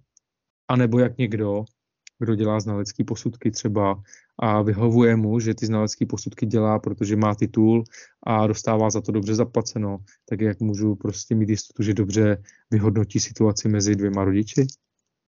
A proč? A proč? A proč? Proč někdo, kdo někomu vystavil tenhle titul a on říká, že má ten titul, já bych měl říkat, ano, to je relevantní informace, proč? Jo. Proč někdo, kdo je nešťastný, třeba ten soudce a ten znalec, například, uh, by, měl, by měl vidět do mého života, proč bychom to měli paušalizovat? Když ně, některá bytost teprve bude muset projít některými věcmi a vyvíjet se evolučně. Proč ona by si měla myslet, že když má třeba úřední razítko, že je někým, tak proč by to pro nás mělo znamenat jako ano, to tak určitě je, když to tak není, proč bychom měli předtím zavírat oči, pardon, to tak není, to se milíte, jako jo, protože vy do toho nevidíte. Jo. Mm-hmm. A to točit se dokola. No, my se sice poznáváme skrze ostatní, ale mm, ta maminka, jak si zmiňovala, ona se bude točit dokola, protože jedna věc je necítit se, že je něco v pořádku ve vztahu, a, a, a, ale jak ona, jedna věc je, mm, někdo mi neplní to, co chci já, tak se necítím, že to je v pořádku a to může být sebeklam. Ale může to být taky tak, že ten třeba její partner doopravdy něco nedělá jako co není v pořádku. A to třeba může být naprosto pravdivý vidění nezaujatý. Že to není v pořádku z principu. A teďka, kdo má tu pravdu? Kde, kde je ta pravda? Jo, to je právě to, že vlastně kdo má tu pravdu. A tu pravdu nemá nikdo. Pravdu má ten, kdo myslí na všechny a co je z, z hlediska morálního správně. A co je z hlediska morálního správně je to pouze, na čem se domluvíme všichni spolu. A ne, že někdo si prostřednictvím takzvaného zákona, anebo úřadu, anebo nebo dejme tomu soudce, nebo policie a tak dále, jako těch, těch různých, jak bych soukolí toho systému je mnoho. Pravdu nemá ten, kdo si prostřednictvím někoho na někom prosazuje dominanci nad vládu, tak jako zvířata. Jako, jako, ale teďka zvíře, zvíře to ještě zvíře jakoby ještě bych ospravedlnil, protože zvíře loví pouze, když má hlad. Jo, ale pokud to někdo dělá jenom jako, jako zvíře, jako, jako teďka dám příklad, lev neuloví 10 antilop jenom proto, aby byl namyšlený a chodil, podívejte se, jaký jsem pán. Jo. Hmm. Tohle, tohle lev nevymyslí. Lev si uloví, kolik potřebuje například, nebo ve skupině jo, lvy loví, nebo zvířata. Jo. Hmm. A, takže, takže já bych nerad urážel zvířata, protože mm, ale současně bych nechtěl z nich dělat něco výjimečného, protože oni nemají tu možnost svobodné volby a ten, kdo si naloví, kdo má 150 zlatých cihel, diamantů, já nevím co všechno a bojí se, tak vlastně ten dostal jáství, má představu sebe jako konceptu já a dostal ho jenom proto, aby zjistil, že se od něj může osvobodit. To je další evoluční vývoj. No. A není možné tím projít eh, bez toho, aniž by každý dělal chyby. Takže, hmm. Takže vlastně každá ta zkušenost, já doporučím uh, okem Boha Hora, to je dokument, hmm. tuším desetidílný, desetidílný dokument o egyptské mytologii a tam je v podstatě to samé, co říkají budhové, jenom trošku v, jiný, v jiném provedení. A tam vidíte, že vlastně nejde o to uh, žít život a být hodný a pěkný, ta maska. Jde o to prostě jít do věcí, eh, kde můžeme třeba i udělat chybu, aby jsme se poučili a prostě i, jak říká Bhagavad Gita, není hříšníka bez budoucnosti a není svatého bez minulosti. Jo? Takže vlastně mm, je potřeba pochopit, že my jsme sami se učili, můžeme v ostatních bytostech vidět sami, je jako to, co jsme dělali my dřív, a teďka nám nemůže dávat, třeba někdy nedává smysl, proč někdo nějak jedná, dokud tedy my ho nemilujeme natolik, aby jsme mu rozuměli, že v té jeho situaci on na té jeho úrovni nemůže jednat jinak, než tak, jak jedná. A najednou se to ukáže, to jednání kohokoliv, velmi neosobní. Najednou zjistíte, že někdo, kdo je jako krutej třeba, tak to nedělá na schvál někomu. On to dělá tak, protože takhle se vyvinul se svým rodem a takhle se chovají na rodinný úrovni mezi sebou navzájem. Takhle se chovali s dědečkem, s babičkou, s maminkou, tatínkem, že to je bolest, že to, jak se chová na venek, je vlastně bolest celého rodu. A teďka je to o naší odpovědnosti kolektivní, jestli, to je vlastně důvod, proč jsem mluvil, proč jsem začal mluvit, proč jsem kandidoval na prezidenta republiky, abych zprostředkoval to poznání budu všem bytostem, protože si uvědomuji kolektivní odpovědnost, že nemůžu si nechat poznání pro sebe a zlobit se na to, že svět kolem mě není pěkný místo. To by byl můj sebeklam. Tak jsem řekl, no tak každý potřebuje porozumět to, čemu jsem porozuměl já. Jo. Takže mm, Kačko, pro tu tvoji uh, známou je odpověď v něčem, v něčem, jako jestli něco není v pořádku, tak v něčem jako, jako to vidí třeba dobře. A měla by si zatím stát a měla by si jako zdůvodnit, proč si zatím stojí, že to není v pořádku, z principu, z, princi, z principu vývoje, jak kdyby, jako kdyby se podívala na, na život svůj a toho partnera, jako kdyby pozorovala nějaké dvě bytosti na jiné planetě. Jo, nezaujatě. A současně, aby samu sebe konfrontovala v tom, jestli si nelže a jestli jenom si nevymýšlí nesmysly, protože se třeba, třeba partner může být, jak dám příklad, pracující, on nevidím, do nevidím, dělají, jako já jsem se setkal i s tím, jsem se setkal s bytostma, jako, jako s dámama, které sedí na kafe a říkají, prosím tě, ten můj blbeček, jako já nevím, a mají kolem sebe jako zlato, prsteny, uh, luxusní automobily a ten jejich blbeček je pořád v práci, když to řeknu takhle. A mě, já, si, já, já si kladu otázku, řek, říkám si v duchu, taková ta povrchnost, říkám si, no dobrý, jako já chápu, že, ne, že, jako, že um, někdy se můžeme zlobit trošku na někoho doma z principu, něco nám vadí. A všichni to máme. Ale jako jako mě by zajímalo vždycky, jestli ten můj blbeček, jako jestli taky jako bych bez něj měl toho, to, to luxusní auto a mohl bych sedět vůbec na tom kafe, aby mi, mi vůbec mohlo napadnout, že je to blbeček, když to řeknu takhle. Ten někdo. Jako bez něj. Bez toho, aby mi to umožnilo, abych tam mohl sedět. Jestli bych nebyl třeba jenom někde u klízečka, neměl bych čas vůbec přemýšlet nad, ne, nad nesmyslama. A mně přijde, že spoustu lidí jako by se má hodně dobře a není schopno to ani ocenit a, a, a když se má člověk hodně dobře a není schopen to ocenit, tak se mi chce mít ještě líp a nechápe, že, eh, že líp se mít líp eh, neexistuje. Hmm. Že to nejde vymyslet. Že kde, kde je ta mez, kdy se budu mít už hodně nejlíp. Na YouTube byla krásná pohádka, zmizela, hm, asi se tam nelíbila někomu, komu zrcadlila příliš. Jmenuje se O zlaté rybce. A doporučuji, abyste si ji vyhledali o zlaté rybce od Jana Vericha a, a to, je, to je nádherná pohádka, která vypovídá o mnohem. A ještě doporučím, ještě doporučím samozřejmě od Jana Vericha Filmfárum 1, 2 a 3. To je i sfilmované. Takže tam je, tam je spoustu moudrosti. Tak doufám, doufám, Kačko, že jsem ti odpověděl nějak. Děkuji moc, Lumíre. Uh, odpověděl ano, děkuji taky za doporučenou literaturu, filmy, pohádky a děkuji taky za tvoji bezpodmínečnou lásku. A děkuju. Teď už uh, předávám slovo Míše. Děkuji, Kačko. Já bych chtěla ještě pro posluchače zmínit, že všechny uh, zmíněné odkazy na filmy najdete v popisu videa, takže pokud byste měli zájem eh, o eh, seriál Heinrich konečné řešení nebo eh, Okem Boa Hora o Zlaté rybce v Impárum, tak to tam budete mít v popisu videa. Já moc děkuji i tobě, Kačko, i tobě, Lumíre. A mě k tomu akorát napadá k té otázce té ženy, že napadá mě teda otázka na tebe, Lumíre. Možná už se budu opakovat, možná už si to zmínil a ale přece jenom se zeptám. Mám tady poznámku, eh, když eh, my, eh, nějaký člověk, nějaká bytost plní to, co chci, tak tě budu milovat. Ty jsi zmínil, že to je vlastně ta podmíněnost.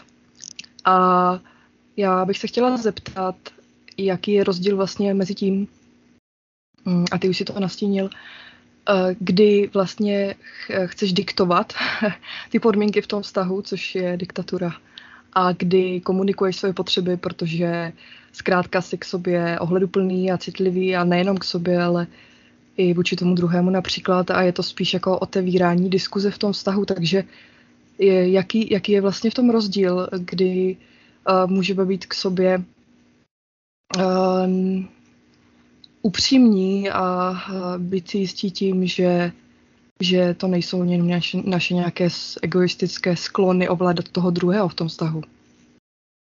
Hmm. Děkuji, Míšo. Já si myslím, že to je velmi prosté, ale současně velmi náročné, paradoxně, protože je to ten cen té šípkové růženky. Um, to vidíte krásně v té pohádce Šípková růženka, že tam ten princ, který si tam proklestí tu cestu do toho království, tak tam vidí ty bytosti, které jsou účastníky toho bálu, že jsou zastavené v těch svých rolích. Oni sní o těch rolích, tím, kým jsou. Oni jsou zastavené, oni stojí na místě.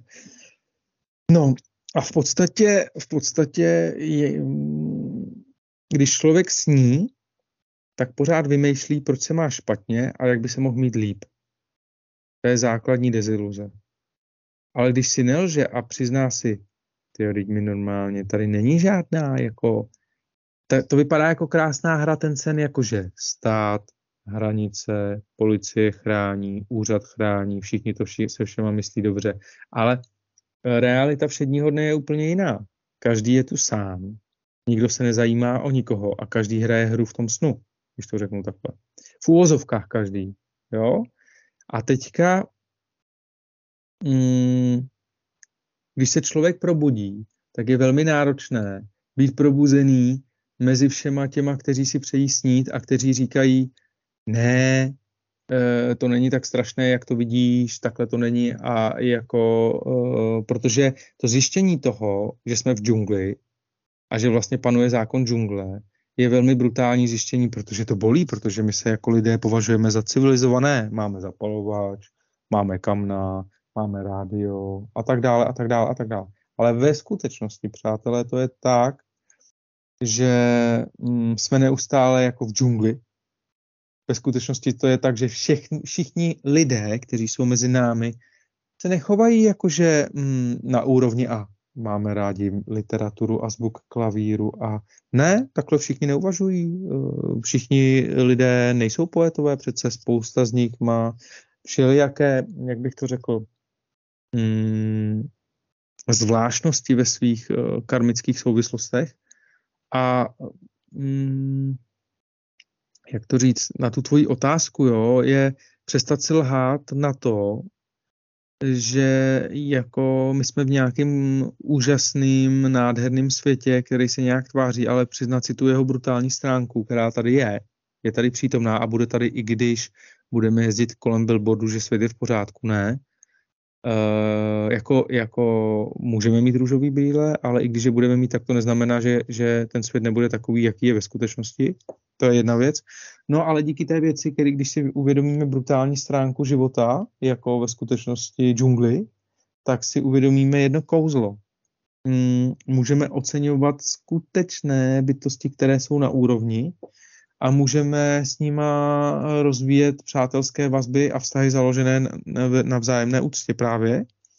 A to kouzlo tam je, Míšo, že nemusíme se omezovat na vztah jako na tu hru, já mám rád tebe, když mi budeš plnit, co chceš, co chci a ty budeš mít rád mě a já budu plnit tobě, co chci. A budeme současně se za to nenávidět, protože na jednu stránku to vypadá jakoby, že to je úžasná, úžasná láska, ale přitom my, vlastně my víme, že to je nesvoboda. Takže mm, nesvoboda v tom, že víme, že ten druhý nás nebude mít rád, když nebudeme dělat to, co chce on. A to teďka neplatí jenom mezi jako partnery, jako žena muž, anebo muž a žena, ale to platí přece i mezi rodič dítě a dítě rodič. Rodič může chtít po dítěti, aby dělal to, co má, může to být třeba deviace, ale i, tak, ale i dítě může chtít, aby si někdo nevysvětloval, že děti jsou učitelé a jsou bez viny. Ne, v úvozovkách, nebo já bych řekl spíš bez odpovědnosti, ne. Děti přece uh, můžou udělat dohodu s rodičem, že když s ním budou hrát tu hru, takže, hmm, jak to říct, uh, tak budou mít rádi toho rodiče. Jo. A rodič může v, dos, v době, kdy je dítě dospělý, se chtít pomstit rodiči za to, co dělalo, za to, co dělalo, co dělal rodič dítěti, když bylo ještě jako nemohlo se bránit třeba tolik. Protože dítě bylo třeba závislé na teple, na jídle a tak dále. Jako jo. Mm. Takže já navrhuju uznat si, nesnít, uznat si brutalitu džungle toho života a říct si, jo, ono to navenek vypadá pěkně, ale ono to jako, tady to jako, to je docela sadomaso. A uh, bylo by trapný, jako by chtít hrát si tu hru s růžovými brýlemi, jakože to je sadomaso a já si tady budu někoho zneužívat, jako držet pod krkem, jako hrát si na pár, když můžu mít partnera, uh, kterého můžu ocenit a říct, já se, jako, jako přestat si hrát na tu hru, na to, že jako budeš mi něco plnit a budu spát když namísto toho si řeknu, ty v té džungli můžu být rád, že mám tohohle, koho mám. Hmm. Hmm. Takhle nějak, jestli jsem to vysvětlil dobře. A současně ten někdo si může tu džungli uvědomovat taky a řekne, ty ještě, že mám tebe lásko, jako třeba. Hmm. A pozor na takovýto konzumenství. A co dneska bude za film, anebo co dneska, jako, jako každý den je zázrak, ale současně každý den je, je, je zázrak v džungli, když to řeknu takhle. A můžeme ještě eh, pozvednout naší úroveň na, na bezpodmínečnou lásku jako ke všem bytostem, že se ještě rozpoznáváme s bytostmi světla, které vlastně už poznali tu džungli, už se na ní dívají nezaujatě a vidí, jak bych to řekl, střízlivě, bez, bez růžových brýlí. A vlastně ty bytosti spolu komunikují a vlastně což by nebylo možné na úrovni těch jakoby omezených takových, jakoby ty jsi moje láska, já jsem tvoje láska, když mi plníš to, co chci. To by nebylo možné, protože, uh, protože vlastně uh, kdyby se třeba moje přítelkyně nebo, nebo, nebo já jako partner svojí přítelkyně bavil třeba teďka s váma dvouma, tak, tak ona by třeba mohla žádlit. Jo. Hmm za to, že třeba mě může mít kačka nebo, nebo, nebo Míša ráda, nebo, nebo Míši partner, nebo kačky partner by mohl žá, žádlit na Lumíra a oni by mohli klidně jakože, no tak to teda nedovolíme. Víš? Mm. No a teďka jde o to, jako jestli není lepší jako mm, se podporovat v nějaký důvěře a v nějakým jako, jako osvobozování se od toho, jestli ti má někdo něco plnit a jestli není lepší, že jestli si kvůli tomu, že mi má někdo něco plnit a já to chci podle sebe, jestli tím nejsem potom bez stínu svých vlastních překážek, který jsem si vytvořil a jestli odpovědí na tady ty stíny není ten systém navenek, který potom jde po mně v uvozovkách. Mm, určitě. A jestli potom jo. to, co nedovolím ostatním v sobě, ve svém srdci, mi není potom odpovědí na ten systém, ve kterém já musím fungovat. Takhle nějak. Hmm. Hmm. Jo, a třeba v tom systému můžu mít dobrý postavení a vypadá to dobře, ale přitom současně eh, v systému ví každý, že taky po něm jdou, ne? Aby, aby tam mohl si to postavení udržet, ne? To není jako, že já to mám dobrý, ne? To tam nikdo, kdo to hraje, to vůbec nemá dobrý. Hmm. Hmm. No. No, páni, moc ti děkuji za tvoji odpověď. Mě teda v kontextu jo. toho, co říkáš, mi to přijde dost uh, brutální, ale hmm. myslím si, že to je potřeba nebejít uh, jenom nedívat se na to jenom z jedné strany, protože co já třeba vnímám, mm, tak Uh, já se tak jako zdravě vlastně zlobím na, na, na ty bytosti, které kolem sebe chtějí vidět jenom tu lásku a mají tam takovou tu naivní představu třeba i o tom páru a o těch vztazích a, a, a je tam vlastně, chtějí tam vidět jenom tu jednu stranu té mince, ale už, už třeba opomíjejí nebo vůbec nechtějí vidět tu druhou, tu brutální stránku, kterou si teď konc popsal. A já vlastně vždycky, když se setkám s nějakou bytostí, tak, tak mě, to, mě to zlobí. Zlobí mě to, že to vlastně není, není jenom toto, že tam k tomu hmm. patří i hmm. ta druhá hmm. strana. No, zlobí tě to, zlobí tě to a je to přirozený, protože mm, to je to principiální, že ty už víš příliš mnoho a hmm. jako zlobí tě to vnitřně a nechceš, zlo, nezlobí tě ani tak to, že jako nějak oni, ale zlobí tě to, že neodmítáš hrát hru, tu hru. Ano. A uh, já tady zmíním toho, toho, toho Emanuela Moravce, jo.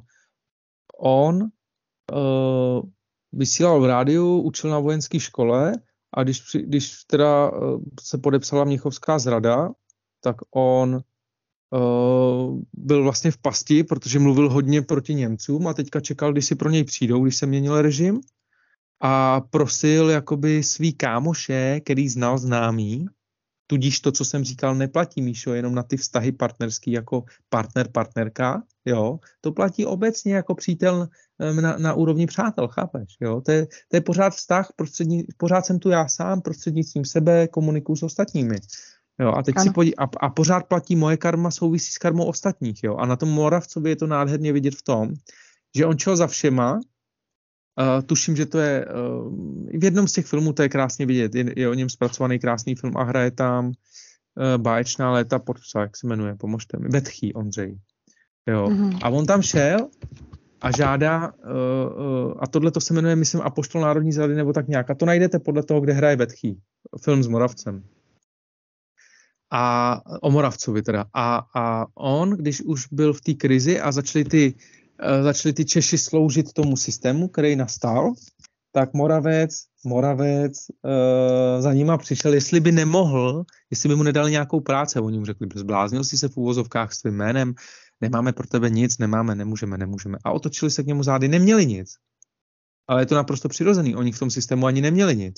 Jako jo, pro něj, protože nikdo nechtěli, aby byli s ním spojovaný a ty si se zbláznil, ty si se znemožnil a teďka tady to tamhle to, jo. No. Pomíre, Ráda bych moment, tě přerušila. Moment, m- moment, to povím jenom nit. A on, ano. a on, a on uh, ho, se k němu otočili zády. A potom, když Němci si vzali Moravce a začali s ním pracovat, tak tady tyhle, tady tyhle lidi proti ním se ten systém už otočil, který s tím nejdřív začali spolupracovat a šli za Moravcem, jestli by jim nějak nepomohla. On říká, se zbláznili? Ne, teďka už ne. Já jsem chtěl předtím pomoct.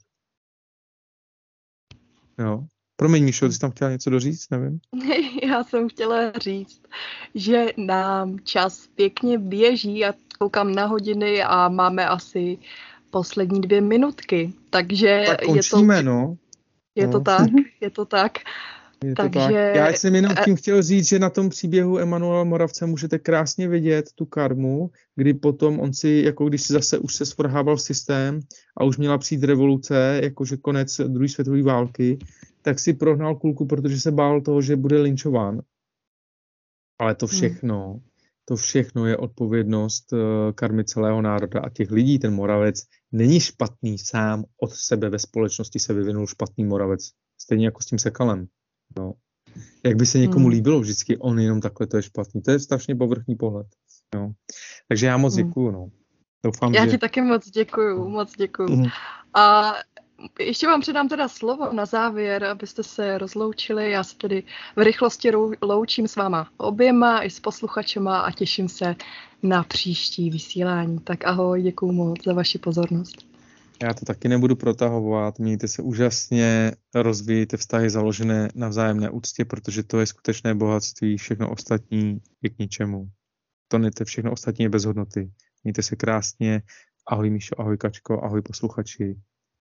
Uh, ahoj Míšo, ahoj Lumíre, uh, naschranou milí posluchači a též vám přeji, abyste při poslouchání budhových moudrostí uh, dosáhli klidu a míru v duši. Tak naschranou.